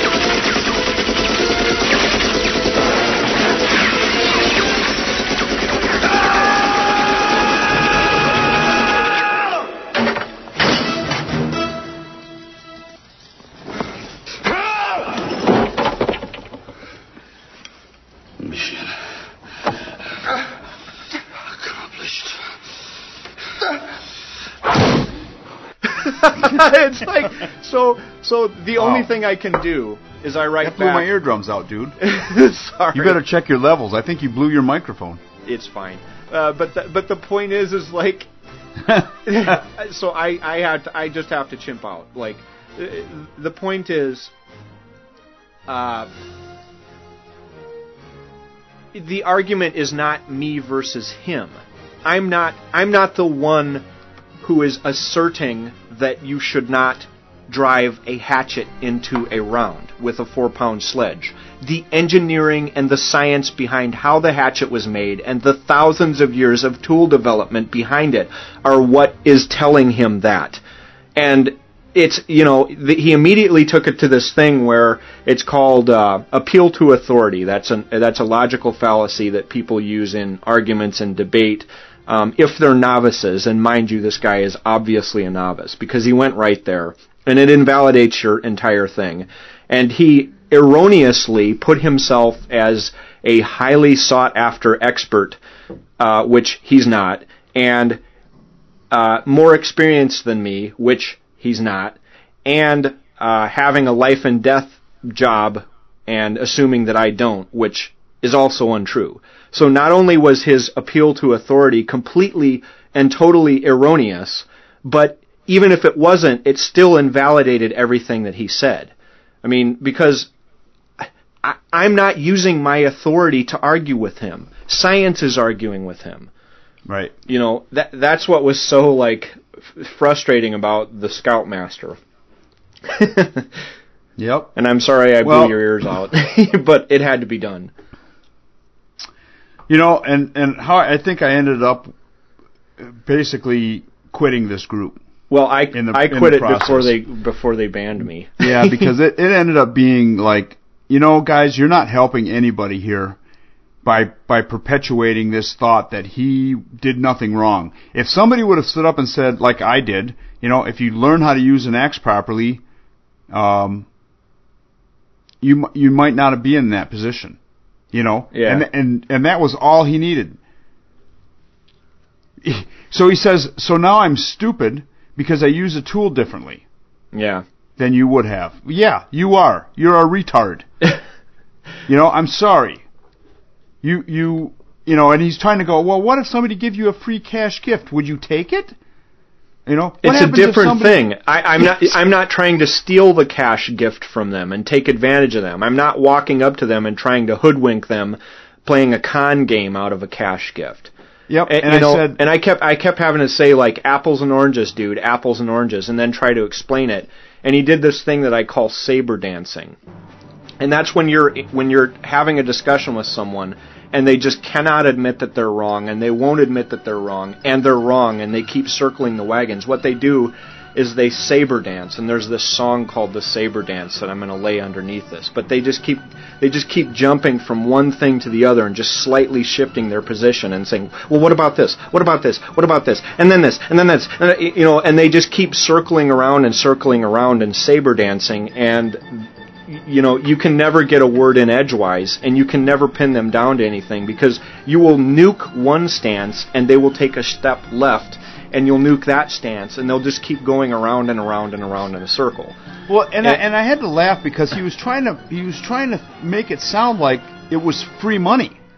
Yeah, like like it was Like- just out there. It was just know. out there for him to grab. It was a part of a promotional deal that it was free money. Yeah, You know, it was there for the taking. You know, and and if somebody gave you free gasoline, would you take it? If somebody gave you this, are you independently wealthy or just um, Again- hell- how do you again, say- taking or just a- wealthy or just morally superior? taking it taking a dig at you and not understanding the whole point. Again, the the scoutmaster guy, if if that's somebody, one of the main things, main jobs of the scouts is that they're supposed to teach like right and wrong. And if the scoutmaster doesn't understand that that's wrong and defends it, what does that say about the Boy Scouts? Like, I hate to take one guy as an example, but come on, that's that's pretty damned incompetent and pretty morally confused, if you ask me. Right. And and I think that that's you know if you look at the grand scheme of our society right now, that's where we're at. Yeah, I mean, I think that this this this thread was very indicative of what's going on in our country right now. yeah, What you know, guys are you can't teach right and wrong. You can't because it's it's just your opinion. Yeah. You can't be morally superior because it's just your opinion. yeah, You know, it's that kind of stuff that just is ridiculous. Yeah, and and, and like it's a it's a symptom of it's this idea that everybody gets a trophy. Uh, that you know, well, you know, I'm just as good as you, even though like I have like no experience, and you know, I should come to your company and you should pay me as much as you pay somebody with 20 years of experience because I'm special. It's like, no, no, you're not. Well, you couldn't do this without me. Yes, yes, I could. you Yeah. are not Well, as important and as you the- think you are. Yeah, and that's and that's the self-aggrandizing uh, that's going on right now. That here you have you have people that are that are not they don't have the skill set, they don't have a skill set, and they don't even realize they don't have a skill set. Yeah, Because I mean, it, it it just makes me absolutely livid. You know, I, I made the comment and there. There, you know, there's there's people that know the path. There's people that are different than the people that walk the path. And I said, but clearly, he doesn't even know where the path is. yeah. He doesn't. He didn't have a. He didn't even know there was a path. Well, and the the scoutmaster should know that. Okay, the the scoutmaster should have a moral compass. You know, it, it should not be news to him that it's wrong to uh, beat up a tool and then he says he, he was, he's talking about there. There was a he writes in there about woodsmanship. Um, you could do a class on woodsmanship, let's say that, and he said then you could tell them that not to use a four pound sledge on a hatchet. And he said, incidentally, would it matter if it was a twelve ounce hatch uh, hammer? yeah. the Well, and the and the result would be the same. Yeah, and then the the point is is like, dude, uh, you're the one that's the scoutmaster. Okay? You're the one that's supposed to be teaching people that. And if you don't know that and you're the guy that's supposed to be teaching them that, there's a problem. And and and and the the the knave says at one point, "Would you be more happy if they denied my claim?" It's And not so a he it's not a question of being happy. You shouldn't have made the claim in the first place.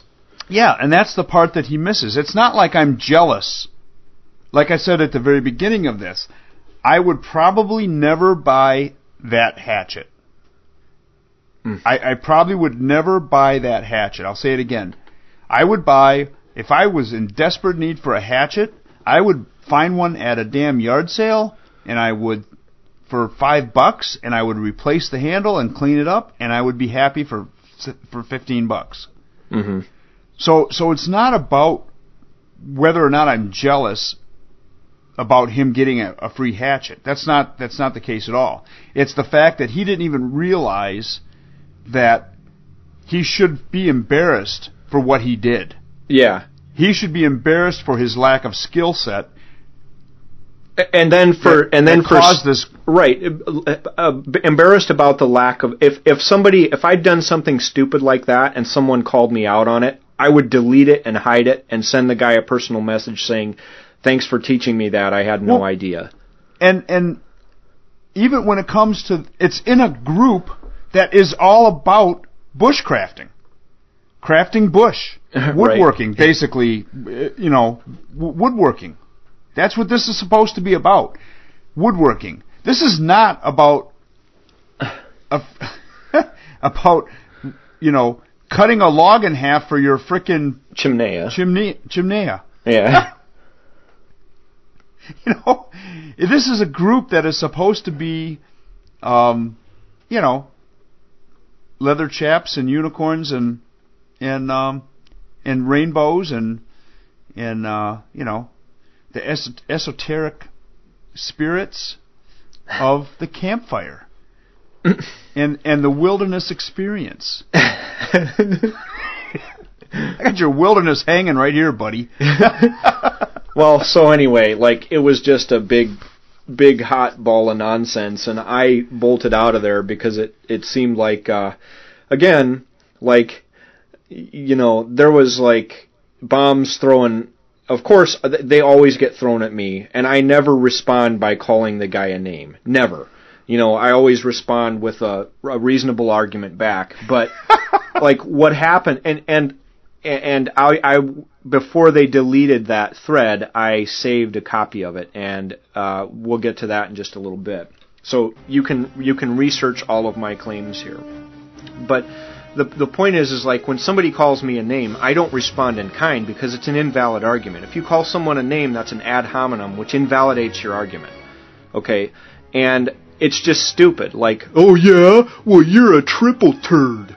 You know, you sound like an idiot when you call people names. So I just, I just, like, I never respond with name calling. But what happens is, uh, inevitably, some pinhead moderator will look and they'll they'll target you, even though you're not the one doing the name calling Right. you know, because like the Scoutmaster is a highly sought after survival expert and has far more s- far more experience than me in survival situations.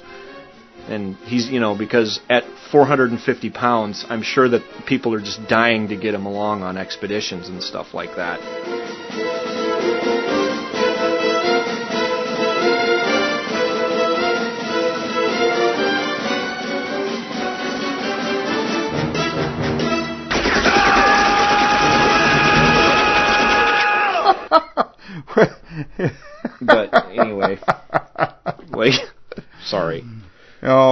Know how I feel about that.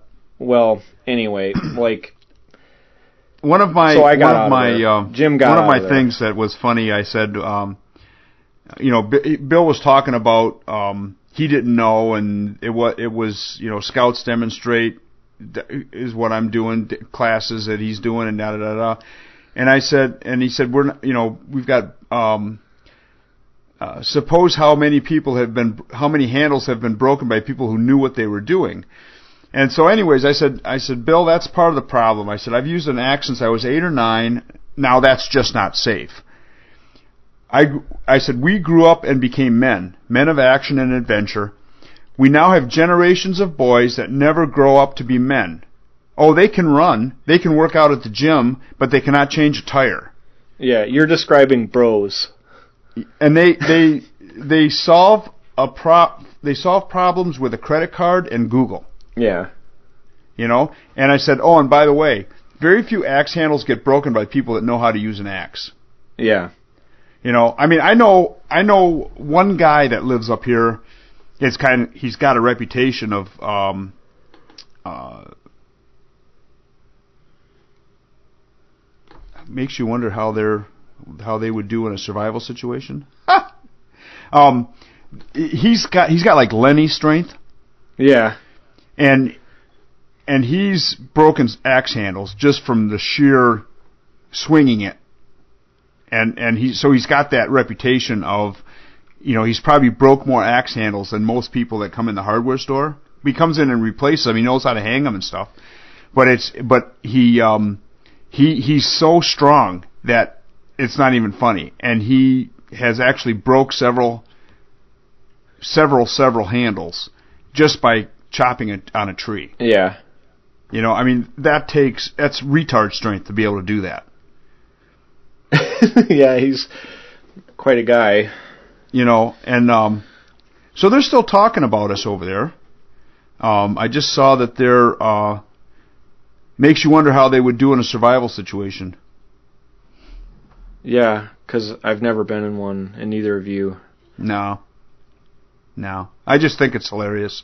But it, but it, you know, back to the, um, uh, to that whole thing. I mean, I, I truly believe that this is a, this is a crux issue with our, with our young people, that they really should learn how to do things. And just because you see it on a YouTube video does not make it right. Mm-hmm. There is a lot of very, very bad things on YouTube.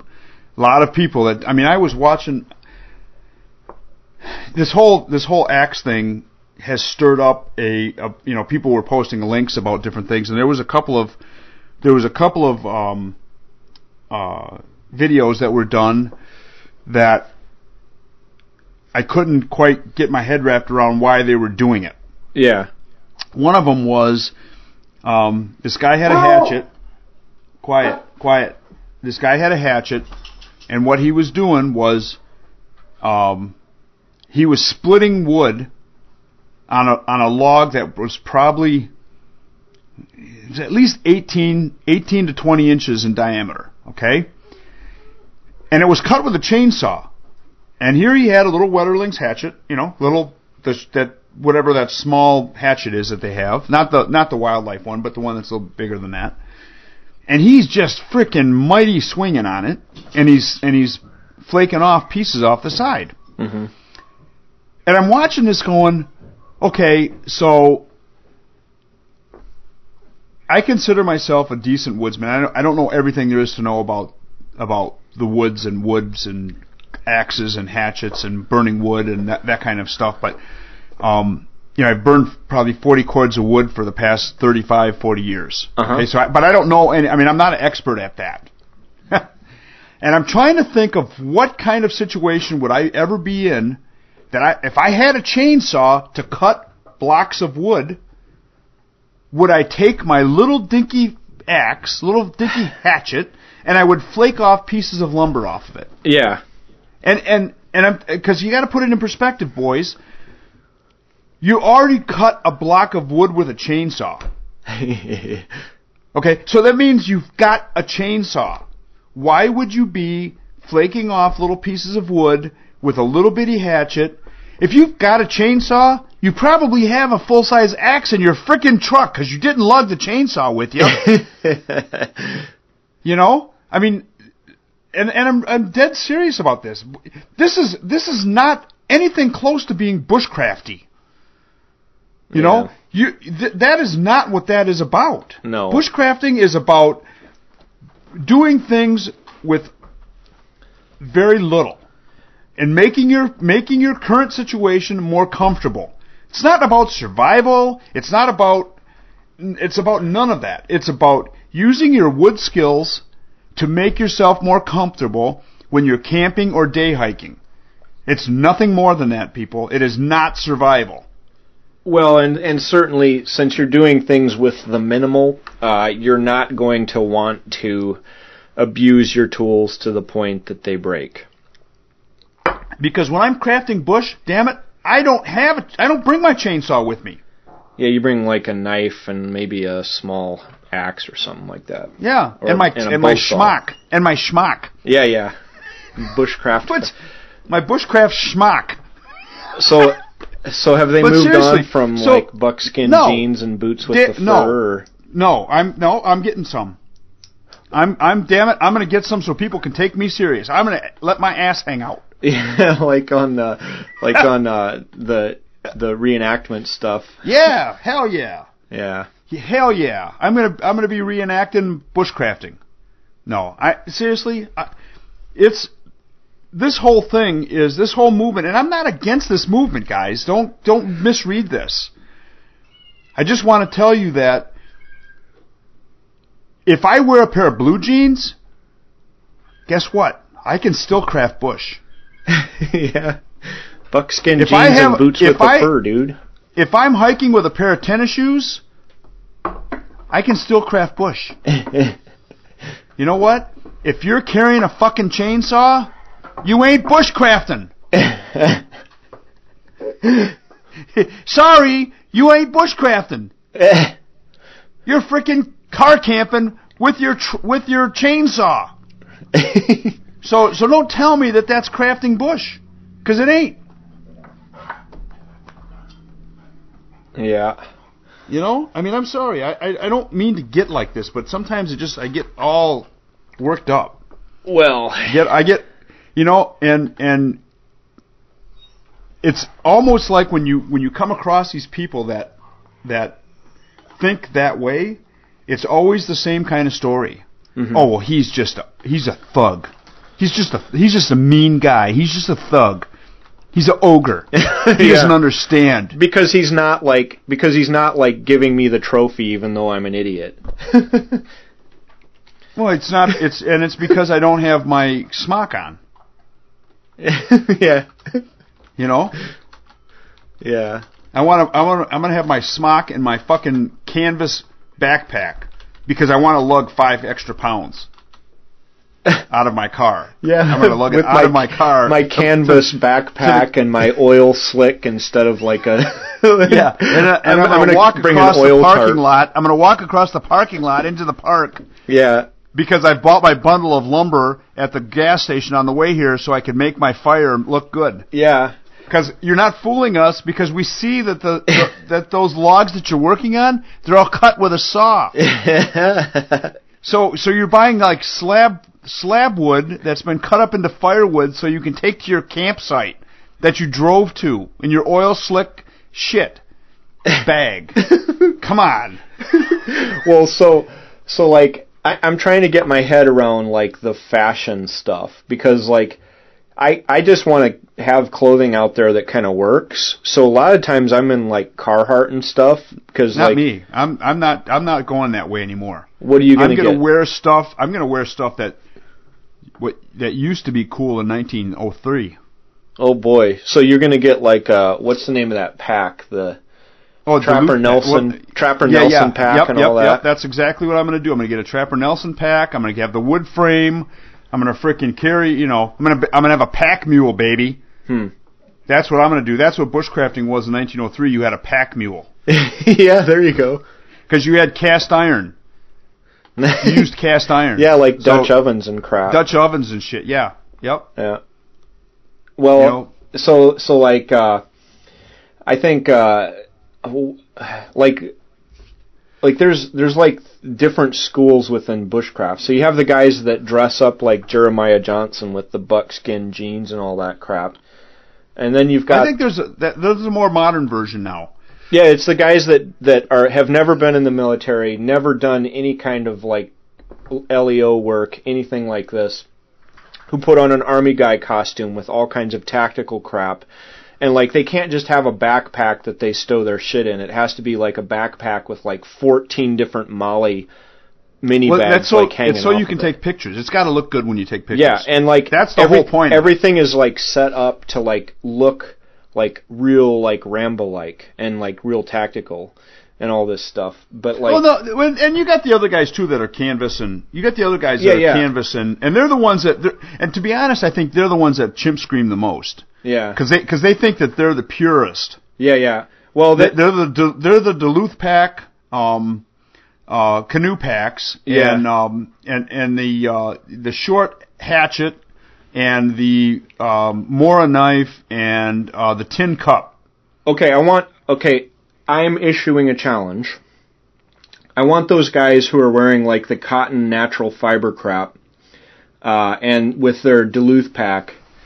Um, I will pay your airfare to come down with me and uh, walk 26, 27, 28 miles a day through jungle with your uh, Duluth pack and carrying your hatchet and your uh, natural stuff and your frickin' you're gonna rot your shoes out, but let's say you have whatever shoes you have, and you're gonna rot your pants out, but you know you can have all your natural crap and uh, your oilskin tarp. And when I am walking and uh, I drain my rubber boots out and get you know get uh, all done with the day, and I hang my hammock, you go ahead and build your shelter. After walking 26 miles a day, carrying about 60 pounds of gear in your frickin' canoe pack, uh, let's see how long you last getting eaten alive by mosquitoes with your smudge fire. It doesn't work. It's fantasy. You are you you're trying to do a reenactment of a fantasy. Like because you do it that way does not make you somehow more knowledgeable than me, better capable than me, or anything. You Come need on. to calm your ass down, buddy. Come on, Calm don't your be ass like down. that. Don't be like that. No, but it's Don't be like, like look, that. you know, I'm sick of like the superior attitude out of these people, like because I because I wear stuff that actually works in whatever environment, you know, and and I don't and I don't one carry of the things like that a, you're not. One of the things that I've figured out that in bushcrafting you're not allowed to do is you're not allowed to raise your voice. Oh yeah, and you, and um you have to have like crappy folk music playing underneath your videos. Nah, I like I like folk music. No, no, you. Not, This is like Zamfir, and like so it's like pan flute style, like like spiritual stuff. And the guy spends like four hours shaving like you know feather sticks and stuff to make a, a teeny tiny little pile of pile of firewood with his like four hundred dollar bushcraft knife, and then he Yep. lights this miniature fire to like boil one cup of water, and he so spent he four can take- hours but- doing it. But it's to take pictures of it. But- And then share it on, listen, like, and your listen, Facebook Trust me when I tell you this. If I'm camping somewhere, you know, I mean, really camping somewhere where I'm going to stay somewhere for a couple days, three or four days in one spot. I've I've driven there, I've gotten there somehow either by snowmobile or by four wheeler or by foot or by, and I'm going to be in one spot for for a while. The whole time I'm there, I'm making my campsite better. Yeah, I'm cleaning it up. I'm making things. I'm I'm I'm uh, you know making a way to a better way to cook. I'm you know I'm doing things like that. And I was always under the impression that that's what bushcrafting was about. hmm But apparently it's not. Hmm. Apparently that's not what it's about. What it's about is the ability to pose a picture and and keep away from the apartment complex that's over your shoulder and the fence and the parking meter hmm and have those things not be in the picture. Cuz that's what that's what it seems like we're getting. It's about posing the picture. It's not about, you know, and, and, and if posing the picture is what you want to do, that's fine. Tell me that that's what you're doing. But when you when you but if you're trying to tell me that you're fucking camping like that, that Yeah. I'm going to walk into your site and there's going to be like this music playing and everything's going to be a unicorn will be flapping around and bouncing around and rainbows will be over here and everything will be just so nice. well, I'm saying that there's not enough drugs to get there. I'm I'm like burning out.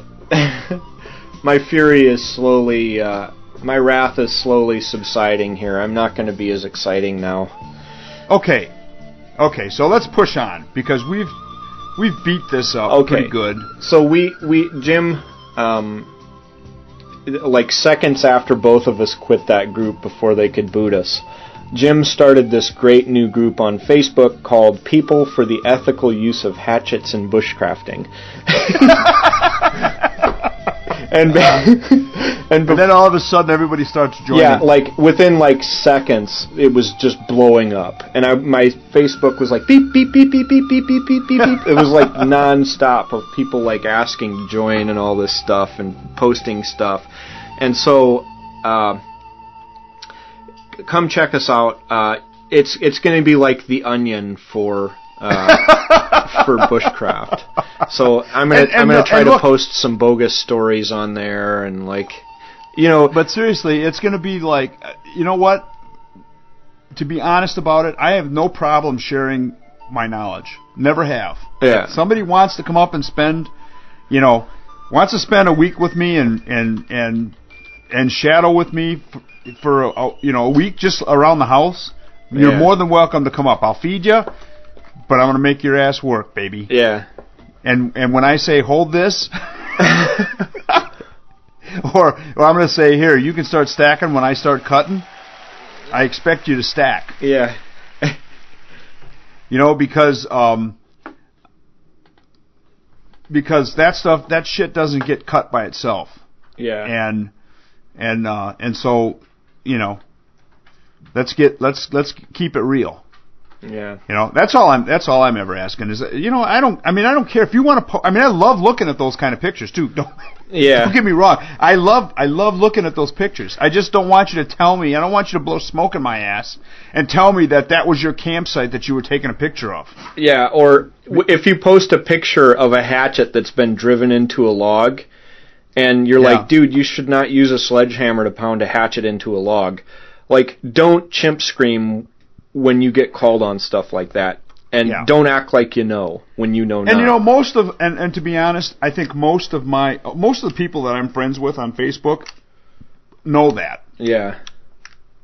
I mean, I think most of the people that um, that were that are in that group, um, I would have to believe that they saw that and just didn't want to say anything. You know, and and and and that's maybe part of the problem too. Yeah, I mean there was there was four thousand uh, four thousand members of that group, and you know most of the time when I see something like that, I steer clear because I just don't want to get splashed because inevitably that's what happens. But honestly, I don't give much of a crap about that group anyway because the the material on there is like subpar because you got guys like that posting like driving their hatchet into a thing like i'm a member of groups where they actually post up stuff that's like done correctly and interesting and these sorts of things and so like me losing one out of like four million facebook groups it's not that much of a deal to me um, but I thought it would be fun and lots of comedy if I went on there and trolled a bit. so that's what we did. Well, we were actually looking for some. Um, we were actually looking for some uh, information uh, to do this show on. So Yeah, well, and that's the other thing is, is like, once I saw that people were screaming and stuff, I knew that that was going to make for for a great podcast, and I even posted that in the thread. I'm like, dude, this is gold.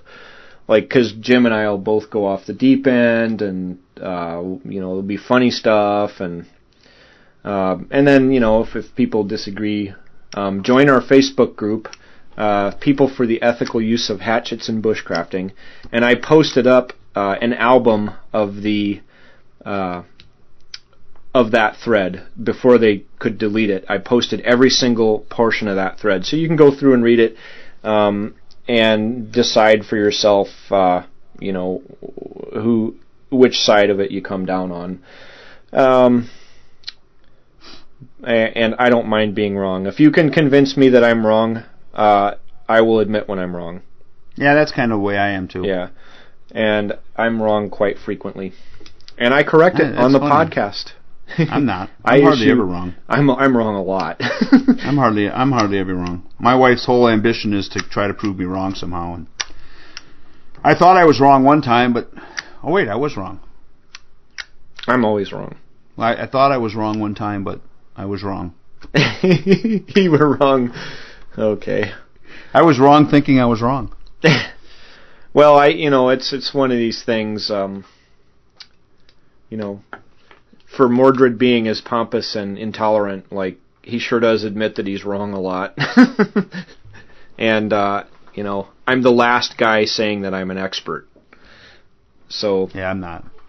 well, I'm not an expert. I do a lot of stuff. I do some of it right, some of it wrong. yeah. But Um, you, you're never going to hear either of us saying, uh, "I'm a highly sought after uh, survival expert." You're never that No. those words will never ever ever ever come out of my mouth. Like even if I am, you're never going to hear that. When And I'm um, the pompous one. fuckers. you are pompous. fuckers. You are pompous. Screw That's- you guys. that's I'm going home. I'm taking my shit and going home. Yeah. Taking my broken hatchet because you guys don't understand. Hmm. You you don't understand. Anyways, I want my trophy. so what's that? I want my trophy. I want my trophy too. I want my trophy too. Well, so I'm, I'm guessing that this is going to be it before we get back from PWYP. So I, hope you guys got your fix. you're probably correct. If not, download all the other episodes. I think we're at, I- This is 33. yeah. But it, some some of the guys are. What I've noticed is when I look at the downloads, that some of the early ones aren't as downloaded as much as the later ones are. Yeah, because well, you expect to You see know, some of the early ones were like 400, 500, and then all of a sudden we've got, you know, like the the the later ones are in the are in the thousands. Yeah. You know, 1100, 1200. Yeah, So- and, and that's what you expect. You expect to see it more as more and more people subs- subscribe and stuff. Mm-hmm. Um, but uh, anyway, uh, we did see, we did take notice that you guys took the time to go and rate us on iTunes, and we have mostly positive ratings. Thank you very much for that. And a, a significant number of you uh, took some time and actually wrote us a review, which which is very very nice. It uh, helps us get the great word out about knives because if we can get you know some more ratings and some more likings and uh, you know these sorts of things and some reviews, then what happens is iTunes takes note. It's iTunes' little computer and it puts you in the scroll for uh, you know like what's hot or whatever. And if we can do that, then more people will listen and we'll get much more hate mail to read and uh, uh, much more screaming and all these sorts of things, and the podcast will only get better. Mm-hmm. Yeah. Yep. I concur. Help us to help you. Help us to make right. this more entertaining for you. I like the storytelling. You want you want you want I should tell a story? Yes. Did I- You should tell a story. Did I tell the Mexico story yet? I probably did. Which one? The one What where about you getting turned loose when you were a little child? yeah, I And probably you were found by Mexican banditos, no. I, I you mu if you know that story, I I must have told it. Um, wild and crazy things. Let's see. What's one I could tell? Okay, here's one. Um, this is from when I was a little kid. Uh, so I lived uh, on a one-way street, and my house was on an alley, and the alley was a gravel alley. And uh, this is like the early '80s. You know, we were listening to like uh, ACDC, all this crap, and I'm like seven years old. And uh, my friends for some reason were really, really, really into throwing snowballs at cars. Like that was Oh, yeah. like the thing to do. Like because it's a moving target and like you know it's not like you can go out and play baseball. So we we loved our throwing skills, all these sorts of things. Go out, throw snowballs at cars, run off. They chase you. Everybody freaks out, and it's it's much hilarity. Well, after after the snow all melted, uh, a couple of my friends um, thought it was great fun to make mud balls and then throw them at the cars. And uh, so my house was kind of in the perfect spot because it was on a one way. The cars would drive by and then they couldn't turn around to come get you and by the time they would get you you're gone. The other thing that was nice about my house was it had these deep deep window wells. Like 4 feet deep window wells that were that had big bushes in front of them. So you could just jump down in the window wells and a lot of times we would just leave a window unlocked and we'd just sneak into the house. So there was no way that anybody would ever catch you. So my my house kind of became like the popular hangout to like throw mud balls at cars. And one day I went out and they're they're in the thick of it throwing these mud balls. And this guy in this old red step side pickup uh, that's you know like how uh, primer on a car is like gray and it's like all dull and nasty and stuff. Oh yeah. Yep. yep. Well, it was it was like that only it was red paint. So, but it was dull and kind of nasty. And uh, he's driving by like playing like REO Speedwagon or something at like top volume in this piece of shit pickup with step sides, and it had the smokestacks that went up behind the uh, behind the uh, behind the cab, right? So he's like modified it. And then on top of it, in the early 80s, there was this thing, and I don't know what they called them where you were, but where I was, they called them mags, or mag wheels. And Oh, yeah. basically, Yep. what they would do is they'd take their car and they'd put a lift kit on the back and a lowering kit on the front, so it was all jacked up. And then they'd Mm-hmm. have these massive tires on the back. So this pickup is this red piece of shit pickup with the smokestacks, step sides, all jacked up, huge mags, and the guys. Now, not to, hold hold your thought for one second. Yeah. Just asking a question. Yes. This was in Iowa, right? Yeah. See, because we were doing that in the '70s in Michigan. Oh, it's the same damn thing. Yeah, it was very popular for a long time. You know.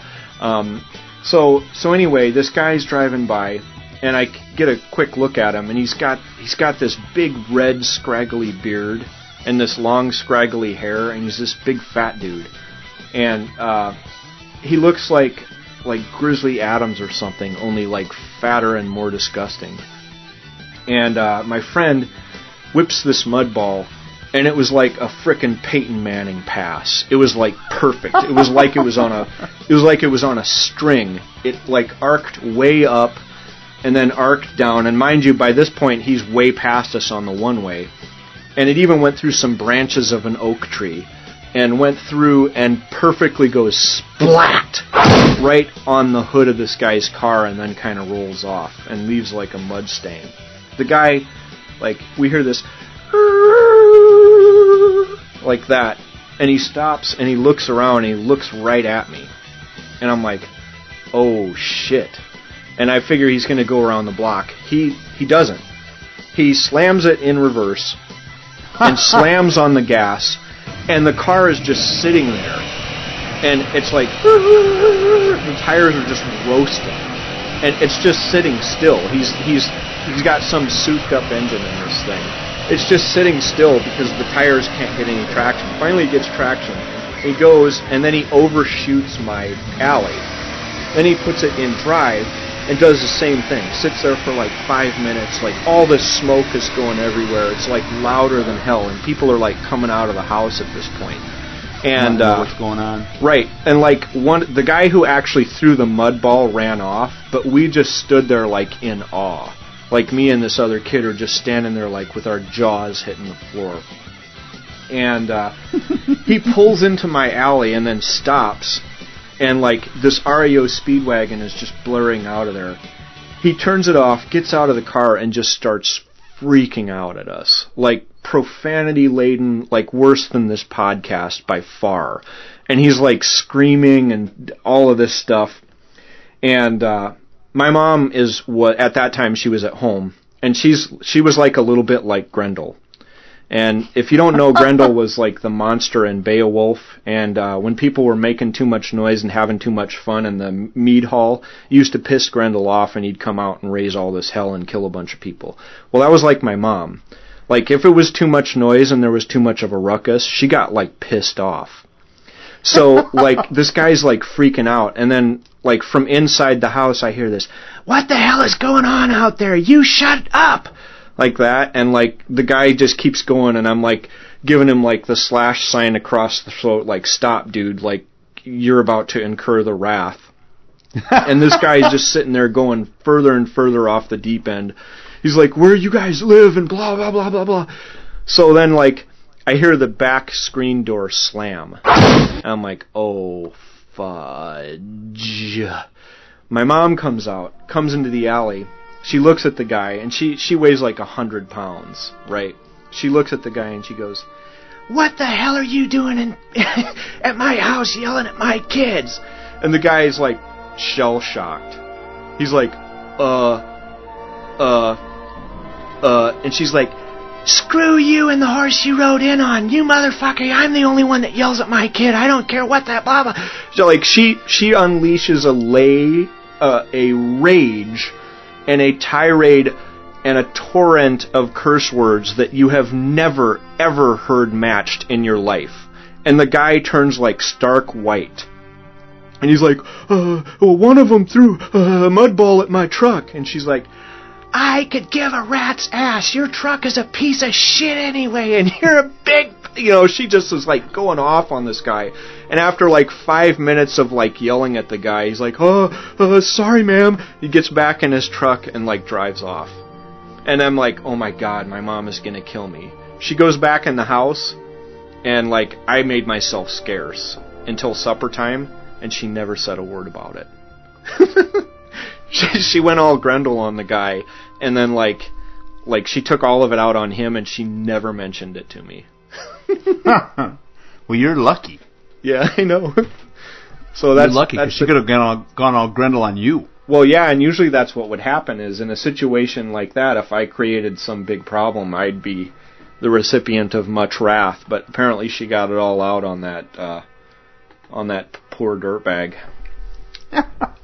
but uh, That's funny. anyway, that's that's my story Oh. for the day. So my coon dogs the other night,